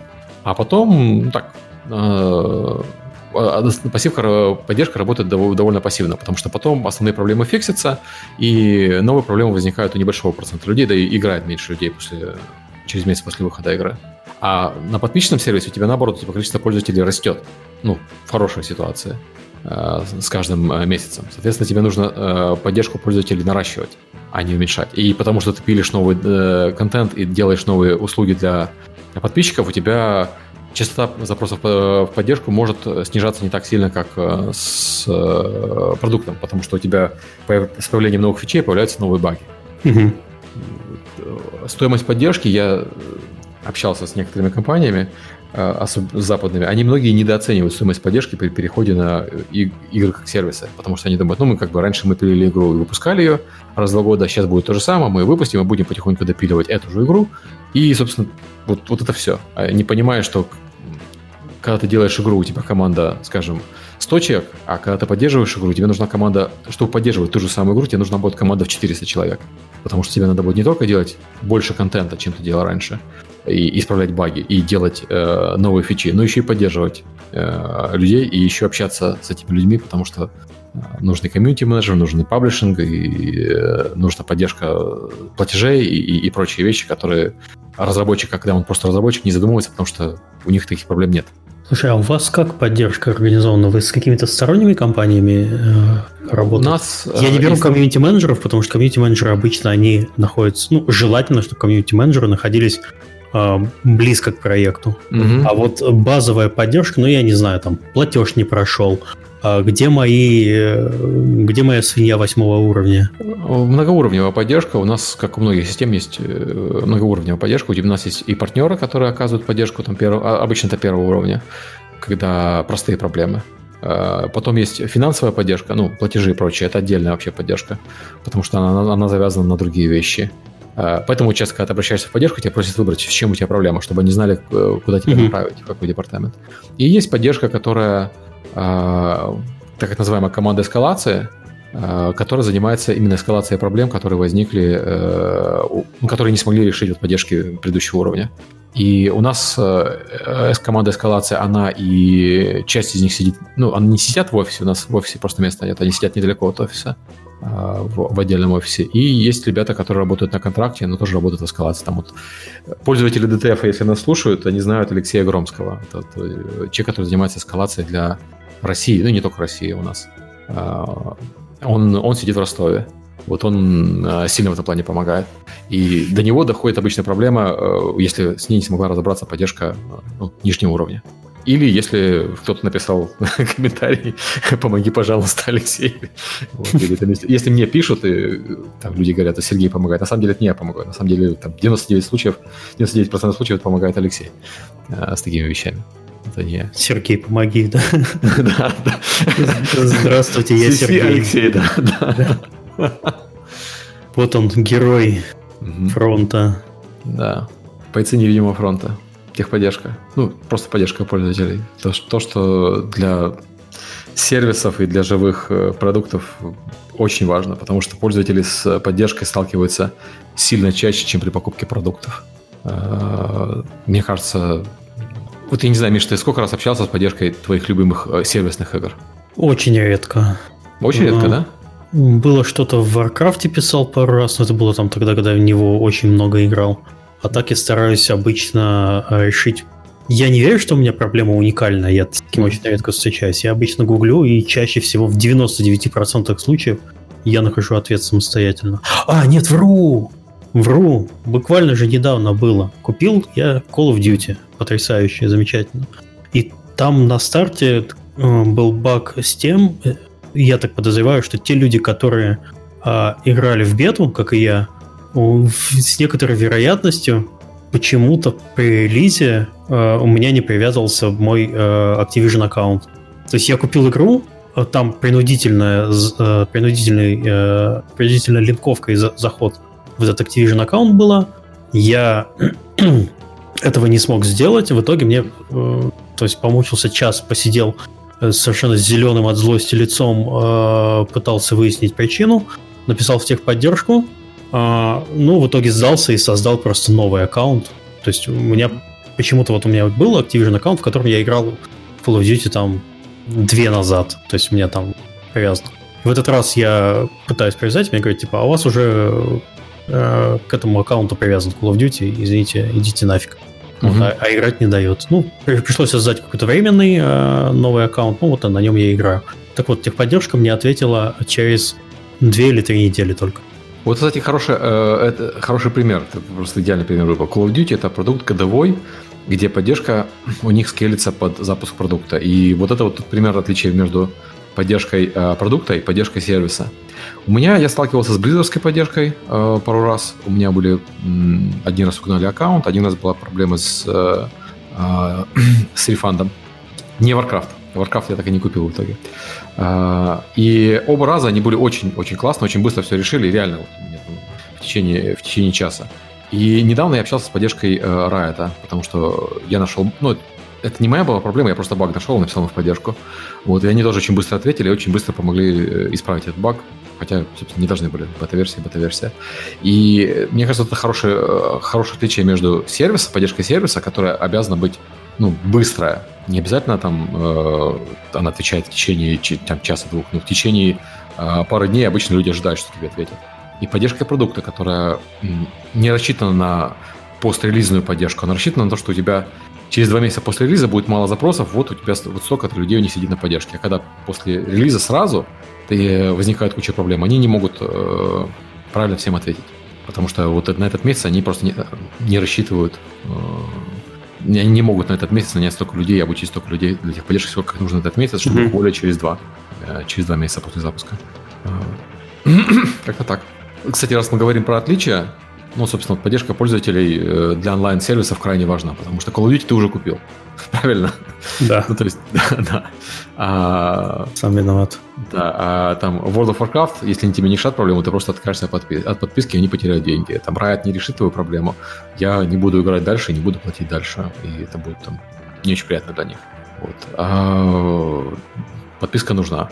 А у тебя в подписке преимущество, да, ты можешь легко в подписку подписаться, потому что подписки часто дают триалы, а подписки обычно дешевые или там первый месяц э, со скидкой. Соответственно, ты смотришь на, мы говорили, например, с фотошопом, 10 долларов или много долларов. Ты думаешь, ну, за 10 долларов могу попробовать. Особенно, если у них там акция какая-нибудь там для подписчиков mm-hmm. чего-нибудь другого. Подписался, о, хороший сервис, э, удобный софт, буду пользоваться дальше. Но, с другой стороны, вот тебе надоело пользоваться фотошопом, э, или там, ты решил попробовать конкурирующий сервис, и ты такой, ну и, и что там, денег э, вложено немного, если что, подпишусь заново. И взял, отписался. В то время как если ты пользуешься купленным фотошопом, ты такой, ну, бачил очень бывало. Эм, как бы жалко отказываться от продукта, за который заплатил много денег. Гораздо жаль, чем отказываться от подписки, за которую ты платишь немного э, каждый месяц. Соответственно, у тебя как бы и, и вход дешевый, ну и выход для пользователя дешевый. Ну, соответственно, упор должен быть не, не только на продажу, но и на то, чтобы ты этих пользователей удержать. Э, чтобы они никуда не слиняли угу. из твоего сервиса. Вот. И аналитики нужно много, потому что нужно понимать, где пользователи уходят, когда пользователи уходят, что, что их расстраивает. То есть в классических коробочных играх а там уровня Call of Duty тоже есть обычная аналитика и много, но в играх поменьше аналитики тоже сильно меньше. И даже в Call of Duty в том же я уверен, что аналитики меньше, чем э, в Apex или там в World of Warcraft. А, потому что через год будет другой Call of Duty, и знания от этого Call of Duty тому Call of Duty не перепадут, потому что все равно делают разные студии. Это не факт, что они э, имеют даже право делиться э, этой информацией. Ты мне сейчас больно делаешь.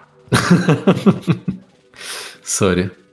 Ну и зато там upsell можно в обоих случаях делать. И у подписки бывают там более дорогие версии часто. У, у Origin там сколько версий подписки? Три?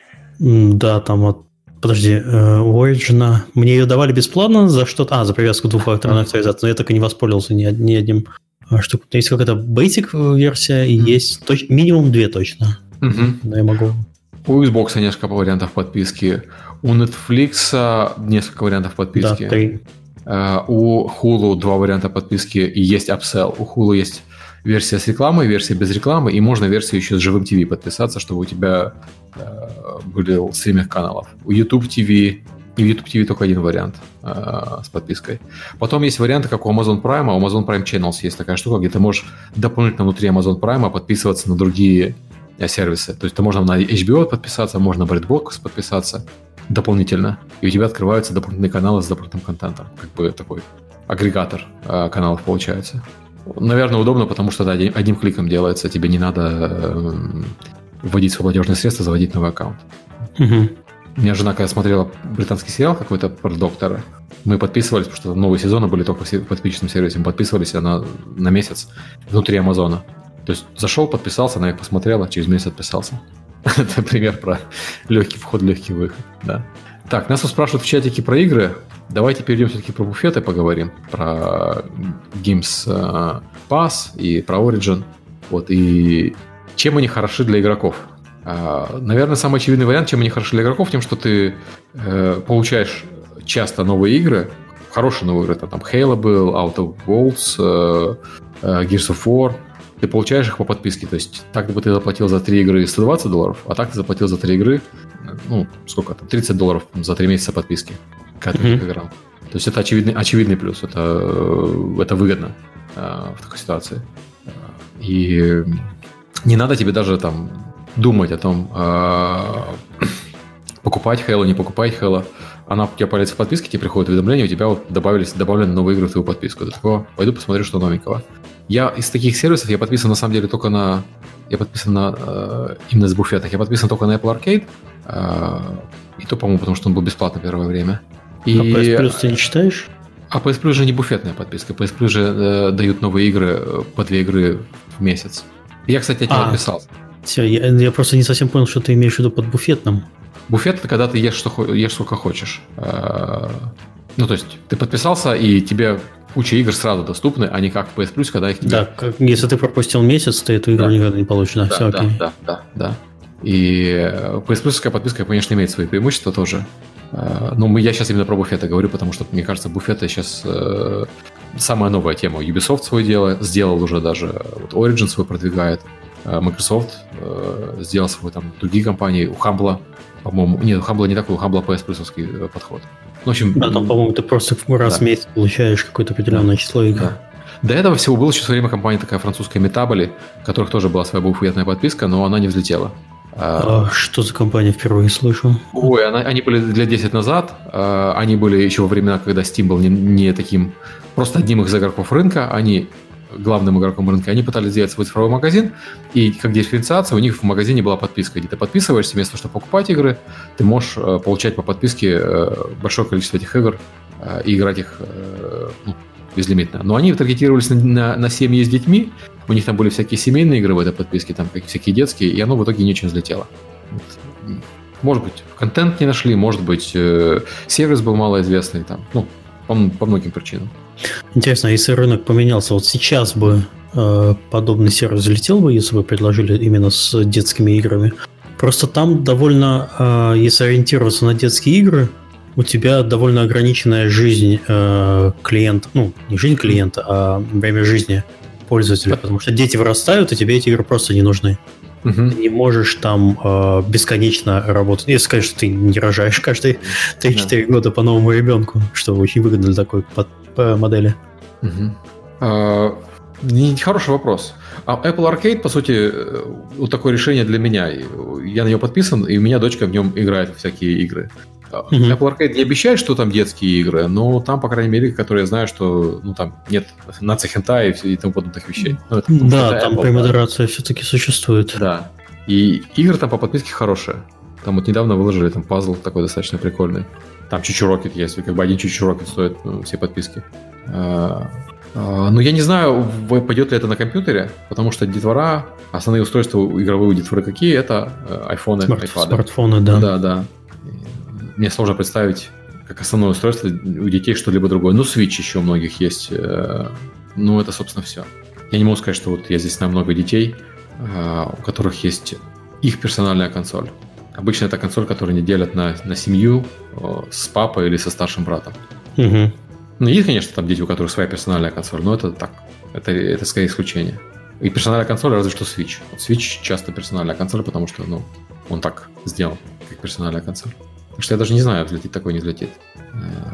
Game Pass, наверное, правильно ориентируется, когда ориентируется на э, классических игроков, ну, которых там 18+, 18-35. А, потому что особенно в этот там, период жизни, когда ты еще в университете или только закончил университет и начал работать, у тебя денег мало, а времени много, и играть хочется. Соответственно, подписка получается сильно выгоднее, чем покупать все эти игры.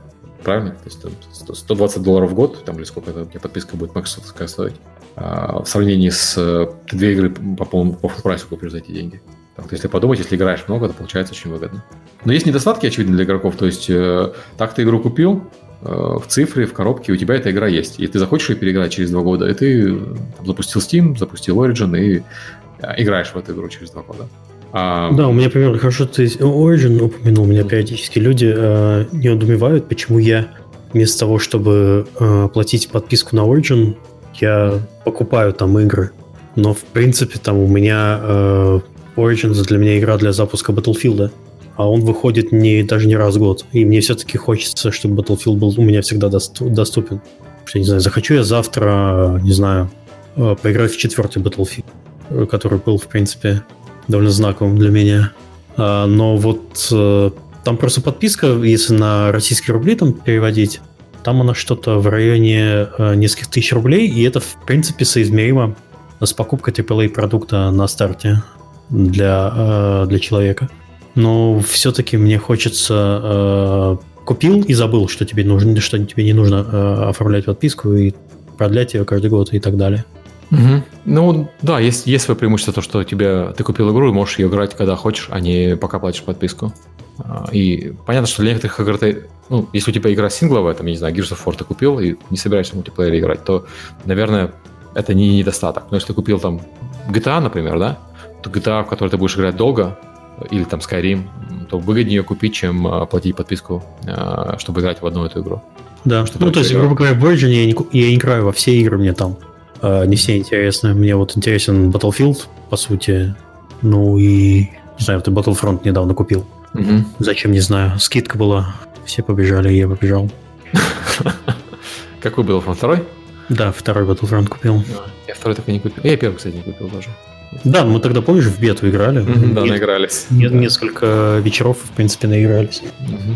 Но, ну, да. говоря, говоря про Battlefront 2, там они, не помнишь, была же проблема, скандал с лутбоксами и так далее. Угу. Они, то есть э, они вроде как от них отказались, но это сломало вообще абсолютно все, ну, по моему мнению. Я купил максимальное издание э, э, с хорошей скидкой, она там стоила mm-hmm. ну, не очень дорого. Вот как раз когда зимняя была распродажа. И, по сути, мне нечем заниматься в игре. То есть у меня прогрессия, если вот, э, там, скажем, в Battlefield у тебя постоянно каких-то скинов, оружие подкидывают, ты должен что-то делать, чтобы его открывать. У тебя есть мотивация это делать. А я купил эту версию, у меня открыты абсолютно все э, скины, у меня все открыто. Ну, единственное, чем я могу заниматься, это играть и карточки, которые в оружие вставляются, э, э, mm-hmm. открывать, вставлять, прокачивать эти карточки. И, собственно, все. А ты в игре зарабатываешь внутреннюю валюту, э, тот, который тебе дают за прохождение матча, экспы, но ты ее тратить никуда не можешь, потому что они, видимо, настолько перепугались этого скандала с лутбоксами, что ты даже лутбоксы не можешь купить за э, эту внутриигровую валюту. Она просто есть, ты ее не можешь никуда потратить.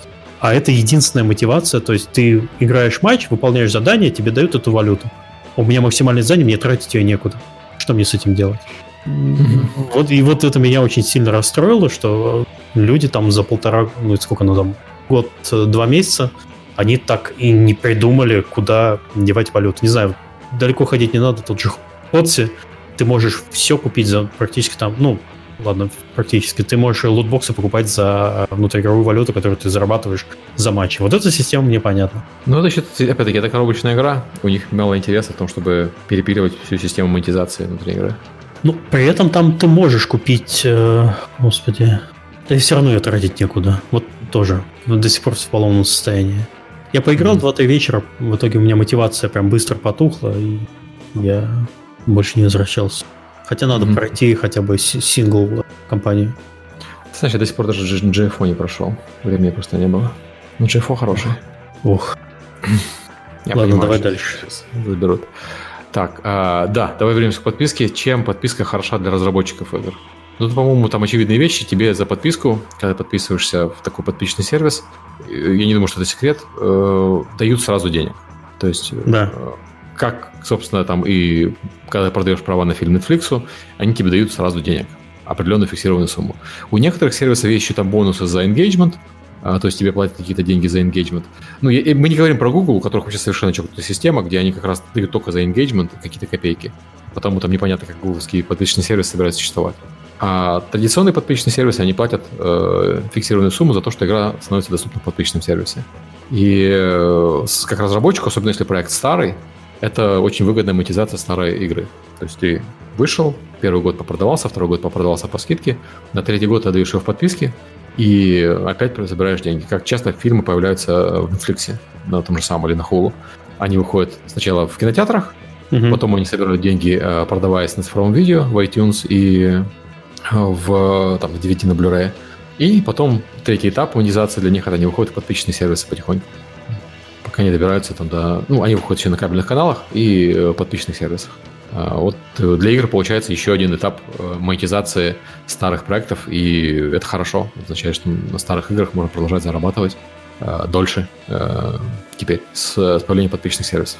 А у Но... тебя был в твоем опыте опыт продажи какого-нибудь проекта в подписочный сервис?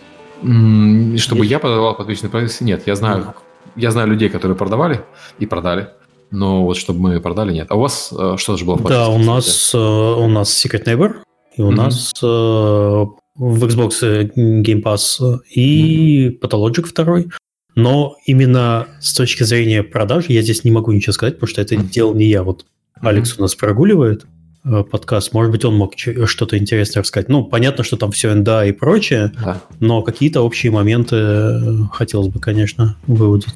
Ну вот, кстати, Secret, Secret Neighbor у вас же на старте туда пошел, правильно я понимаю? Да, на старте. Вот это вот интересный вопрос. Вот я не очень понимаю, а, зачем... Потому что, игра, потому что игра мультиплеерная. Ну, ну, окей, Secret Neighbor, да, Secret Neighbor я понимаю. Pathologic. Pathologic и на старте пошел. Pathologic на старте он да. э, вышел в мае, а в подписку попал в декабре. Угу, угу. Вот я не очень понимаю, знаешь, когда люди выходят, э, выходят новые проекты, на старте в подписку. Все майкрософтовские проекты. Ну, Microsoft, понятно, это их сервис. Это их сервис, они должны его поддерживать э, контентом. Тут только вопросов нет. Причем не, не, не, не второго дня, а именно first party. Да. А вот, э, так сказать, third проекты, когда идут в первый день в подписку, вот э, мне здесь бизнес-логика с точки зрения разработчика не очень понятна. Ну, кроме случая, случая, когда платят прям безумные деньги. Да, понятно. Конечно, когда платят большие деньги, э, это вопрос. Вопросов нет. Мне не очень понятно, зачем э, делать, если деньги не очень большие. То есть ты же, получается, ты себе подрываешь продажи игры. У тебя, если игра только вышла, ее можно купить за 60 долларов, или можно подписку купить за доллар, то как бы, ну, надо же покупать подписку за доллар, это же тупо выгоднее. Ты можешь играть 60 месяцев за те же деньги. Ну, mm-hmm. Понятно, что она потом поднимается до 10, но все равно ты можешь играть дольше. И вот тут я не очень понимаю. Ну, правда, таких примеров на самом деле это не очень много.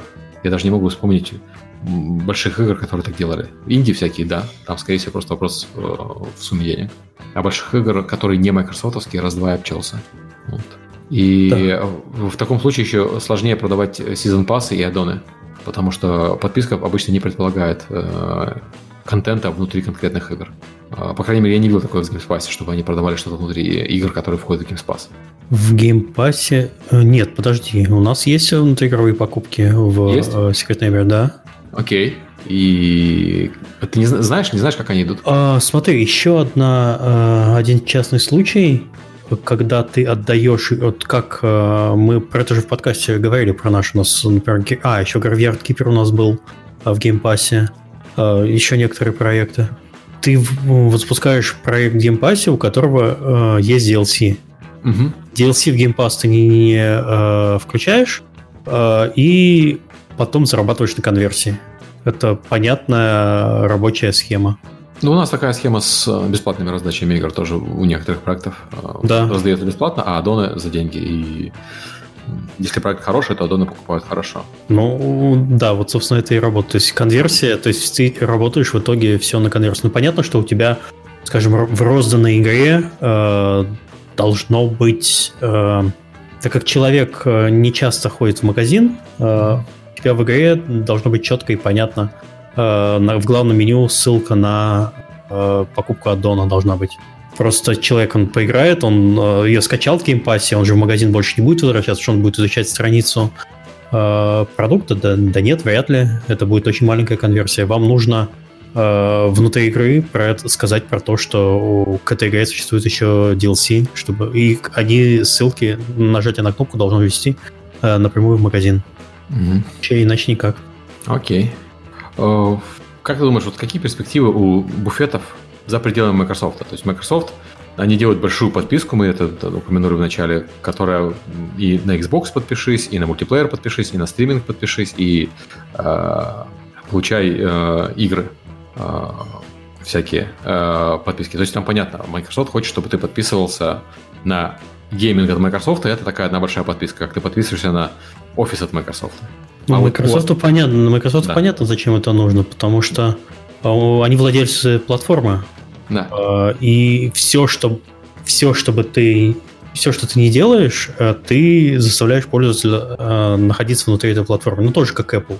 Apple Arcade а... и другие сервисы заставляют тебя подписываться и получать как это, привязываться к этой платформе, что, чтобы потом с нее было очень сложно слететь. Знаешь, какая самая злая вещь от Apple, которую они сделали в этом году? Если Давай. привязки к платформе, это э, кредитная карта Apple. Это вот просто отвратительно, Сергей. Нет, это, это, нет, сама кредитная карта и условия по кредитной карте на самом деле очень хорошие, особенно mm-hmm. для людей, которые в стране недавно. Они, у них э, сильно больше кредитная линия и сильно меньше э, геморроя с проверками. То есть ты нажимаешь кнопочку, и тебе дают кредитную карту, и все. А, но ей можно пользоваться только с Apple устройства. То есть хочешь не хочешь, а ты с iPhone да. привязан теперь, пока у тебя есть кредитная карта. А кредитная и, карта... И, да. да, везде ты этот номер вбил, где ты везде и пользуешься, все, ты уже да. привязан к платформе, да. Да. Они намеренно не сделали веб-интерфейс и намеренно не сделали API для этой кредитной карты, чтобы, ты, чтобы пользователи э, пользовались постоянно телефонами. Ну, конечно, интеграция внутри системы и все остальное, оно потрясающе каждый раз, когда тебе надо заплатить с телефона, он тебе вбивает автоматические данные твоей кредитной карты, все там, все, ну, как обычно сделано. Но, с другой стороны, привязки к системе. Ты из экосистемы не выпрыгнешь теперь. У Microsoft, кстати, у них не совсем платформа, у них больше экосистема, потому что у них помимо платформы как Xbox, который, ну, железо, у них же есть система со стримингом, когда ты, в принципе, Xbox у тебя нет, но ты можешь стримить эти игры. И оно mm-hmm. пока не работает, но может начнет работать некоторое время. Потом у них есть PC, которых на самом деле это не просто PC, это PC на Windows, то есть, наверное, все-таки их платформа, но, но тоже э, уже не спрыгнешь с нее, получается, особо. И даже если спрыгнешь на Mac, все равно на Mac у тебя будет подписка майкрософтовская, которую ты будешь платить за их офис и за их игры. Э, только ты будешь стримить, а не играть на, на локально. Так что, получается, перспективы в основном есть только у держателей платформ. Ну, прямо такие, э, я бы сказал, безоблачные относительно.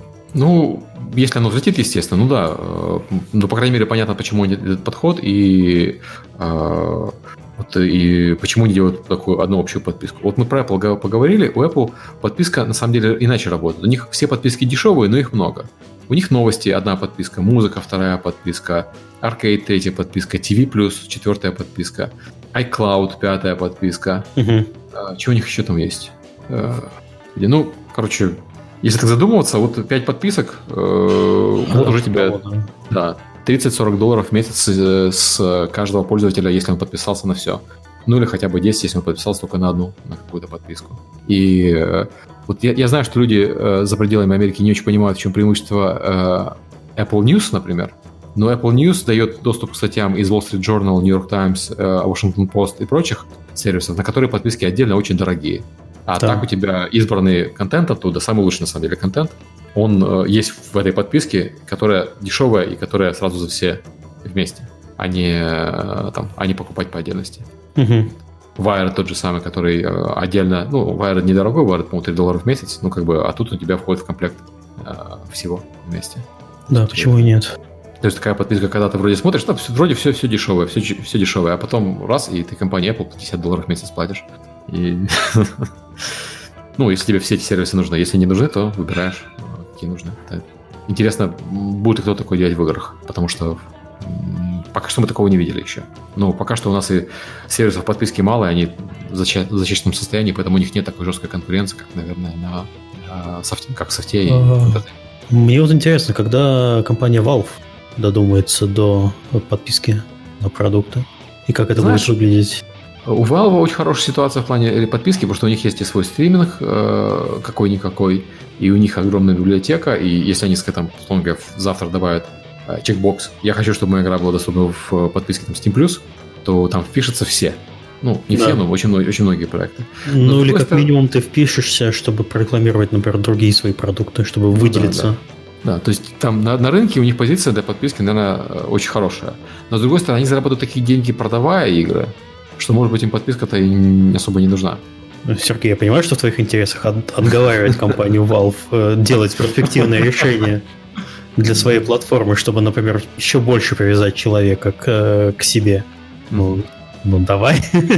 Не, ну э, я говорю, на мой взгляд, причина, почему они не делают подписку, это либо они еще не решили, что им это интересно, либо они посчитали и решили, что подписка не, не принесет им больше денег. Ну, слушай, вокруг Просто если посмотреть на Steam как на экосистему, вокруг нее десятки сервисов с подпиской на игры, которые продают ключи, ну там от, от самых популярных э, Humble Bundle, заканчивая просто ну, маленькими сторонними сервисами в маленькой... Э, ну это же не совсем то, это же все-таки дропы всякие ключей, а это не ты, это не буфет, когда подписался, играешь во что хочешь. А я говорю, вот если бы Apple, если бы Valve делал, они бы делали подписку по уровню Games Pass когда подписался mm-hmm. и играешь э, во все, что входит в эту подписку. Просто мне кажется, что в этом случае Valve Возможно, я не знаю, я не считал. Ты так сказала, я, я, я, я, честное слово, не считал. Возможно, они в этом случае просто посчитали, что зарабатывали бы меньше. Возможно. Но смотри, если они хотят... То есть, понимаешь, сейчас э, Steam э, это магазин для аудитории, которая разбирается по игры, где она их покупает. Если они хотят, скажем, э, драматически увеличить э, свою базу пользователя, они могут это использовать. Потому что вот как мы уже весь выпуск обсуждали, что подписка чаще всего пользуются люди, которые не хотят заморачиваться. И, ну, если это касается развлечений, э, ну, скажем, индустрия кино, у всех есть сейчас, ну, у всех, ладно, у многих есть подписка на Netflix. И это решает э, проблему семейного развлечения на вечер, когда нужно за, за ужином посмотреть сериал. Вот, а почему вот не сделать таким образом э, сервис именно не для существующей аудитории, у которой, которая в Steam, сам понимаешь, э, сидит и молится на ачивки, карточки и, э, и все остальное, а для mm-hmm. того, чтобы привлечь новую аудиторию, которая бы просто хотела вот у нее есть компьютер, купили в Walmart, не знаю, ноутбук, открывают, в нем кнопочка «Подпишись за 5 долларов», и вот у тебя там будут какие-то игры. Угу. Хорошо, хорошо же? Замечательно. Ну, да, звучит хорошо. Я, я... Это, это, это сейчас занимает Humble Bundle. Я уверен, что у Humble... Я не знаю это наверняка. Я уверен, что у них, скорее всего, есть где-нибудь преинсталлы на э, у каких-нибудь вендоров компьютеров, когда у тебя лончер и, или ссылка прописана магазине, что mm-hmm. ты можешь оформить, и там, не знаю, Возможно, вот, но... вот сейчас 10 игр. Вот, вот тебя сейчас ты новый пользователь, который купил компьютер. Возможно, но возможно, знаешь, в такой ситуации, если мы поговорим про выгоду для, для игрока, у тебя есть люди, которые покупают э, новинки, они просто перестанут покупать новинки и перейдут на подписку. И в таком случае там э, Valve с них будет зарабатывать меньше. Вот, вот я только эту причину вижу, потому что иначе, да, расширение аудитории тут явно было бы большое. Наверное. Я, я, надо считать, надо смотреть исследования рынка. В общем, возможно, они, возможно, возможно, они это сделают, так бы, как бы исключать нельзя. Ну просто смотри, сейчас, сейчас индустрия, ну вся, э, семимильными шагами движется э, именно к такой схеме. Мы же только что это обсуждали. Ну, я бы сказал, что прям Microsoft... вся игровая индустрия. Из игровой индустрии у нас... Индустрия развлечений, ладно. Да, да. Игровая индустрия как раз наоборот в, хвосте. Она последняя э, проснулась э, да, по поводу просто по, Ну, просто потому, что вот рынок меняется, и индустрия игр, она mm. находится в, в позиции, ну, догоня... по схемам в позиции догоняющего э, за индустрией кино, которая гораздо, боль, э, гораздо дольше существует, Uh-huh. Там очень, больше контента, люд, людям более понятно, давай будем честны, людям более понятно, как сделать хороший фильм, чем как сделать хорошую игру. И это, это уже и э, индустрия кино она более массовая. И вот э, сейчас же мы каждый год смотрим на отчеты, понимаем, что индустрия игр она растет, растет, растет, она сейчас массовая, потому что вот сейчас вот у нас растет поколение детей, которое выросло на, на смартфонах, они уже не будут так относиться к играм, как люди там 30-40 лет, 40 лет. Для них это уже будет нормально. Они будут воспринимать игры совершенно по-другому, чем мы. И вот через 10, скажем, 15 лет это вот та аудитория, которой, которой не надо будет слишком сильно заморачиваться, чтобы э, продолжать играть. Ну, так хочется думать. Окей. Ну, если Valve нас слушает, посмотрим. Сергей, Сергей зажал пальцы. Не слушай нас, Valve. А, окей. А, по-моему, по подпискам все. Мы, знаешь, даже без гостей у нас в итоге получилось почти два часа. Да, просто профессионализм сервера не пропьешь, и да. формат тоже. Да. А, у нас есть несколько вопросов по подписке. Давай ответим на них. А вопросы про неподписку я даже не знаю, стоит отвечать, не стоит. Может быть, следующий подкаст, ну, позже сделаем. Да, давай, наверное, в, в следующий, потому что мы уже приближаемся к нашему э, лимиту в два часа, mm-hmm. который мы для себя установили. Mm-hmm. Итак, э, первый вопрос Андрей задает Сталкивались ли вы со случаем, когда Apple отклоняла возможность интегрировать подписку в игровое или даже простое приложение? Как можно побороть такую проблему? В последнее время все чаще сталкиваюсь с тем, что когда пытаемся интегрировать возможность открывать новые уровни для игроков или давать им какие-то крутые фичи в игре, Apple отказывает и требует, чтобы это было реализовано исключительно как одноразовая возобновляемая покупка для пользователя, хотя конкуренты вполне спокойно интегрируют эту как подписку. Такие проблемы наблюдаются не только на новых игровых приложениях, но и просто на новых iOS и даже macOS приложениях, разрабатываемых компанией. Я с таким не сталкивался. Э, и Я тоже. Мне кажется, что причина, почему это делают, это потому что у них есть свое понимание подписки, и подписка это должен быть какой-то ongoing сервис, чтобы пользователь чувствовал его преимущество. Возможно, они не считают доступ к уровням каким-то ongoing сервисом. Хотя вот Mario Kart, там же по подписке, собственно, тебе доступ к новым Э, к новым фичам есть. Э, то есть, возможно, надо просто эту фичу переделать так, чтобы это было очевидно, что в чем преимущество подписки. А, тот же Андрей спрашивает, почему подписочная модель, или я не знаю, это Андрей или не Андрей спрашивает, почему подписочная модель, спрашивает, лучше, э, работает лучше обычного доната. Психология или что-то еще. Я, смотря что понимать под обычным донатом. Если про покупку, то мы только что весь подкаст про это говорили, почему подписчная модель работает в некоторых местах лучше, чем покупка. Если говорить про free-to-play, то я бы не сказал, что подписчная модель работает лучше, free-to-play. Подписчная модель часто работает вместе с free-to-play, когда это один из способов монетизации внутри бесплатной игры. У тебя есть и, и покупка предметов, у тебя есть покупка какого-то сервиса, который тебе дает э, э, какие-то всякие э, плюшки. Вот, э, танковская подписка – это хороший пример, на мой взгляд.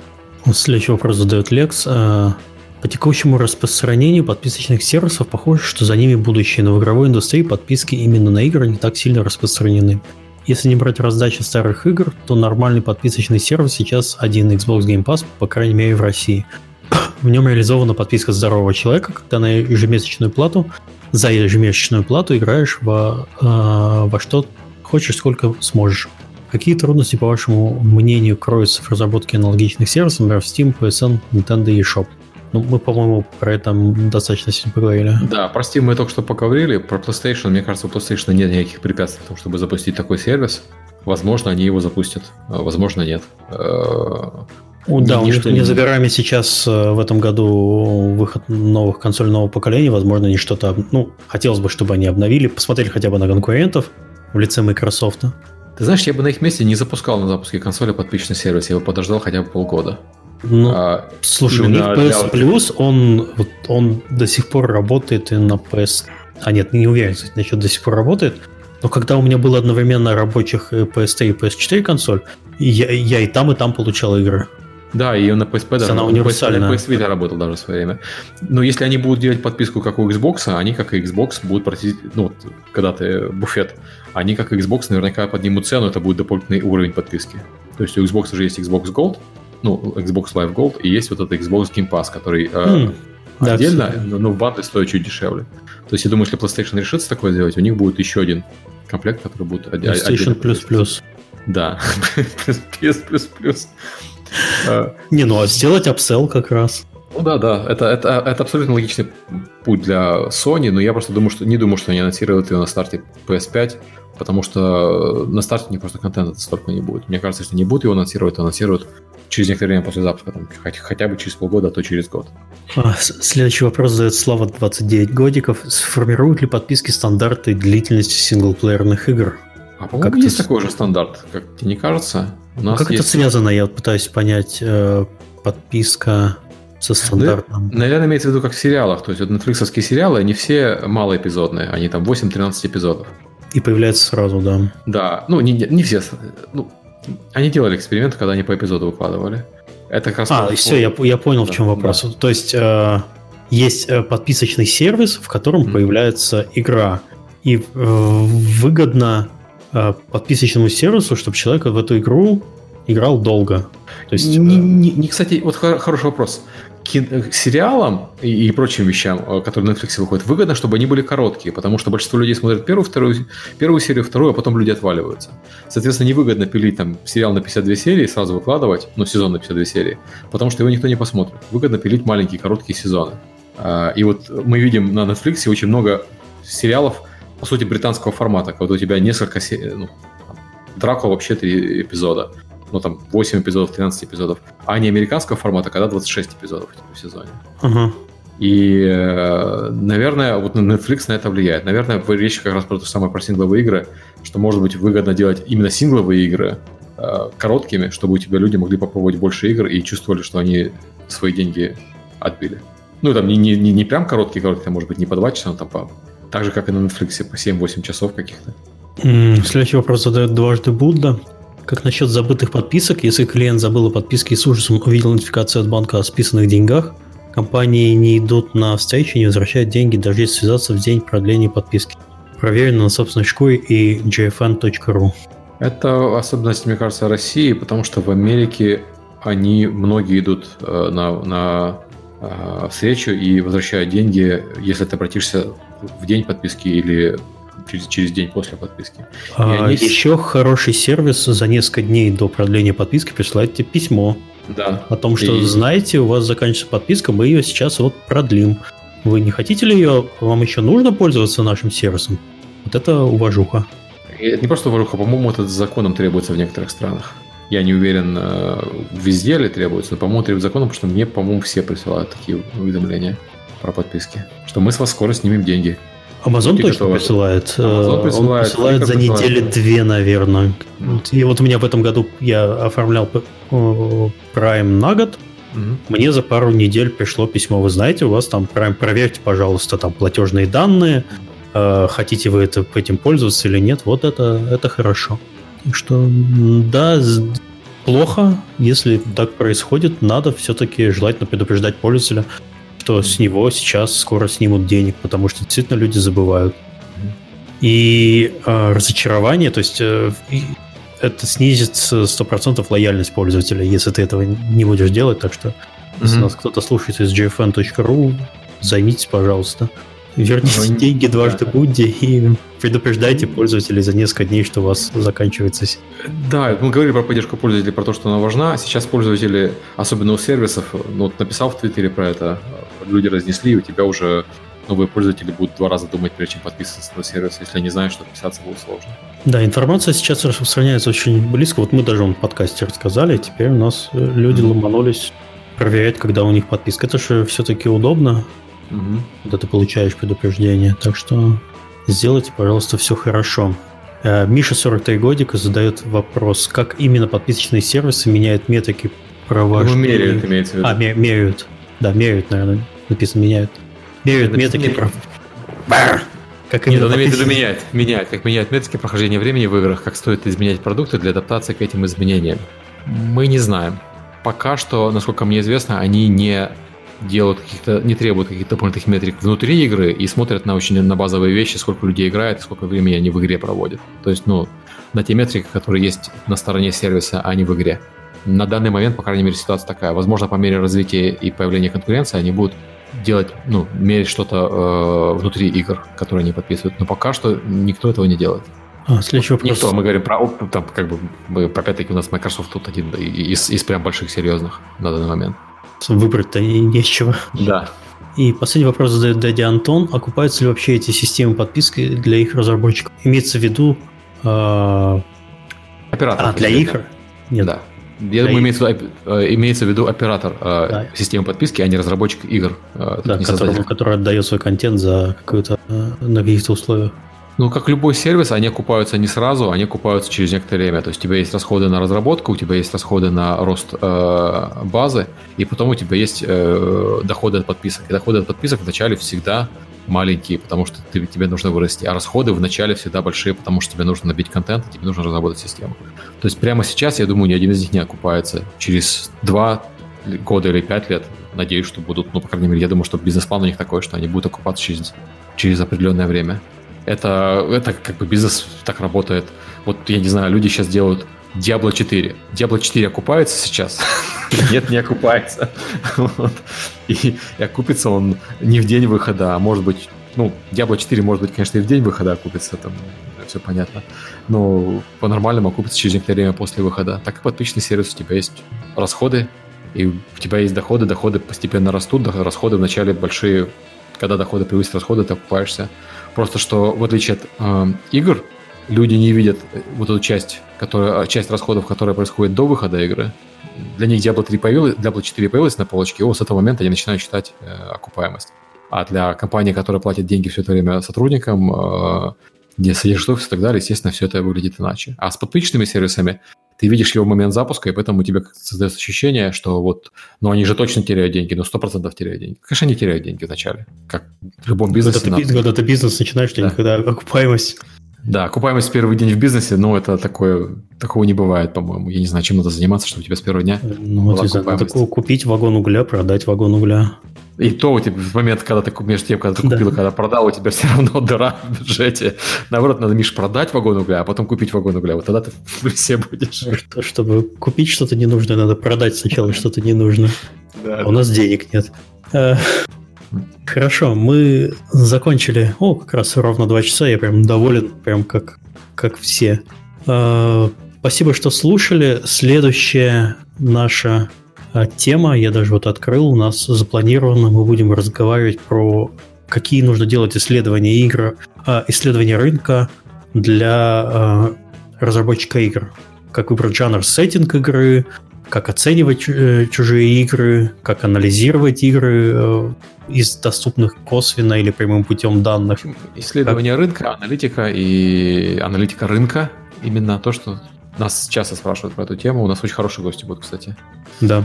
Так что приходите через неделю. И если вам понравился вот этот формат э, подкаста, когда мы делаем, разбираем одну тему без гостей или там с минимальным количеством гостей, э, напишите, пожалуйста, нам или на, через форму обратной связи, или в соцсетях, или в комментариях э, на сайте, э, понравилось вам или нет. Нам интересно знать ваше мнение. Да, ну, нужен, нужен фидбэк. У нас есть э, сайт kdcast.com, у нас есть Twitter тоже kdcast, и у нас есть э, Telegram э, канал чат, нет, нет, не канал, а чат, в который тоже mm-hmm. можно написать. Так что ждем фидбэка. А еще можно подписаться на Патреоне и в Патреоне нам сообщение написать. Вот это, это просто... Хитрый план. Да, высший уровень. Спасибо. А, все вопросы, которые у нас остались, мы постараемся сохранить. Э, и если у нас будет следующий выпуск по новостям, надеюсь, у нас тоже скоро будет, хотя у нас на наш клич э, прийти и поговорить в подкаст достаточное количество людей э, откликнулось, и мы, в принципе, в ближайший, наверное, месяц у нас темы на поговорить уже и гости есть. Так что, но вы все-таки не стесняйтесь, если у вас возникло желание к нам прийти и рассказать про свою жизнь, про свой проект, про свою профессию, то пишите на сайте kdcast.com есть э, форма контактов. Туда можно написать, письмо получу я с Сергеем, и мы запланируем, когда сможем с вами пообщаться на вашу любимую тему, то, в чем вы разбираетесь, а мы нет. Это 90% наших подкастов. Да, да, да, да. Все, а, спасибо, пока. Всем спасибо, всем пока.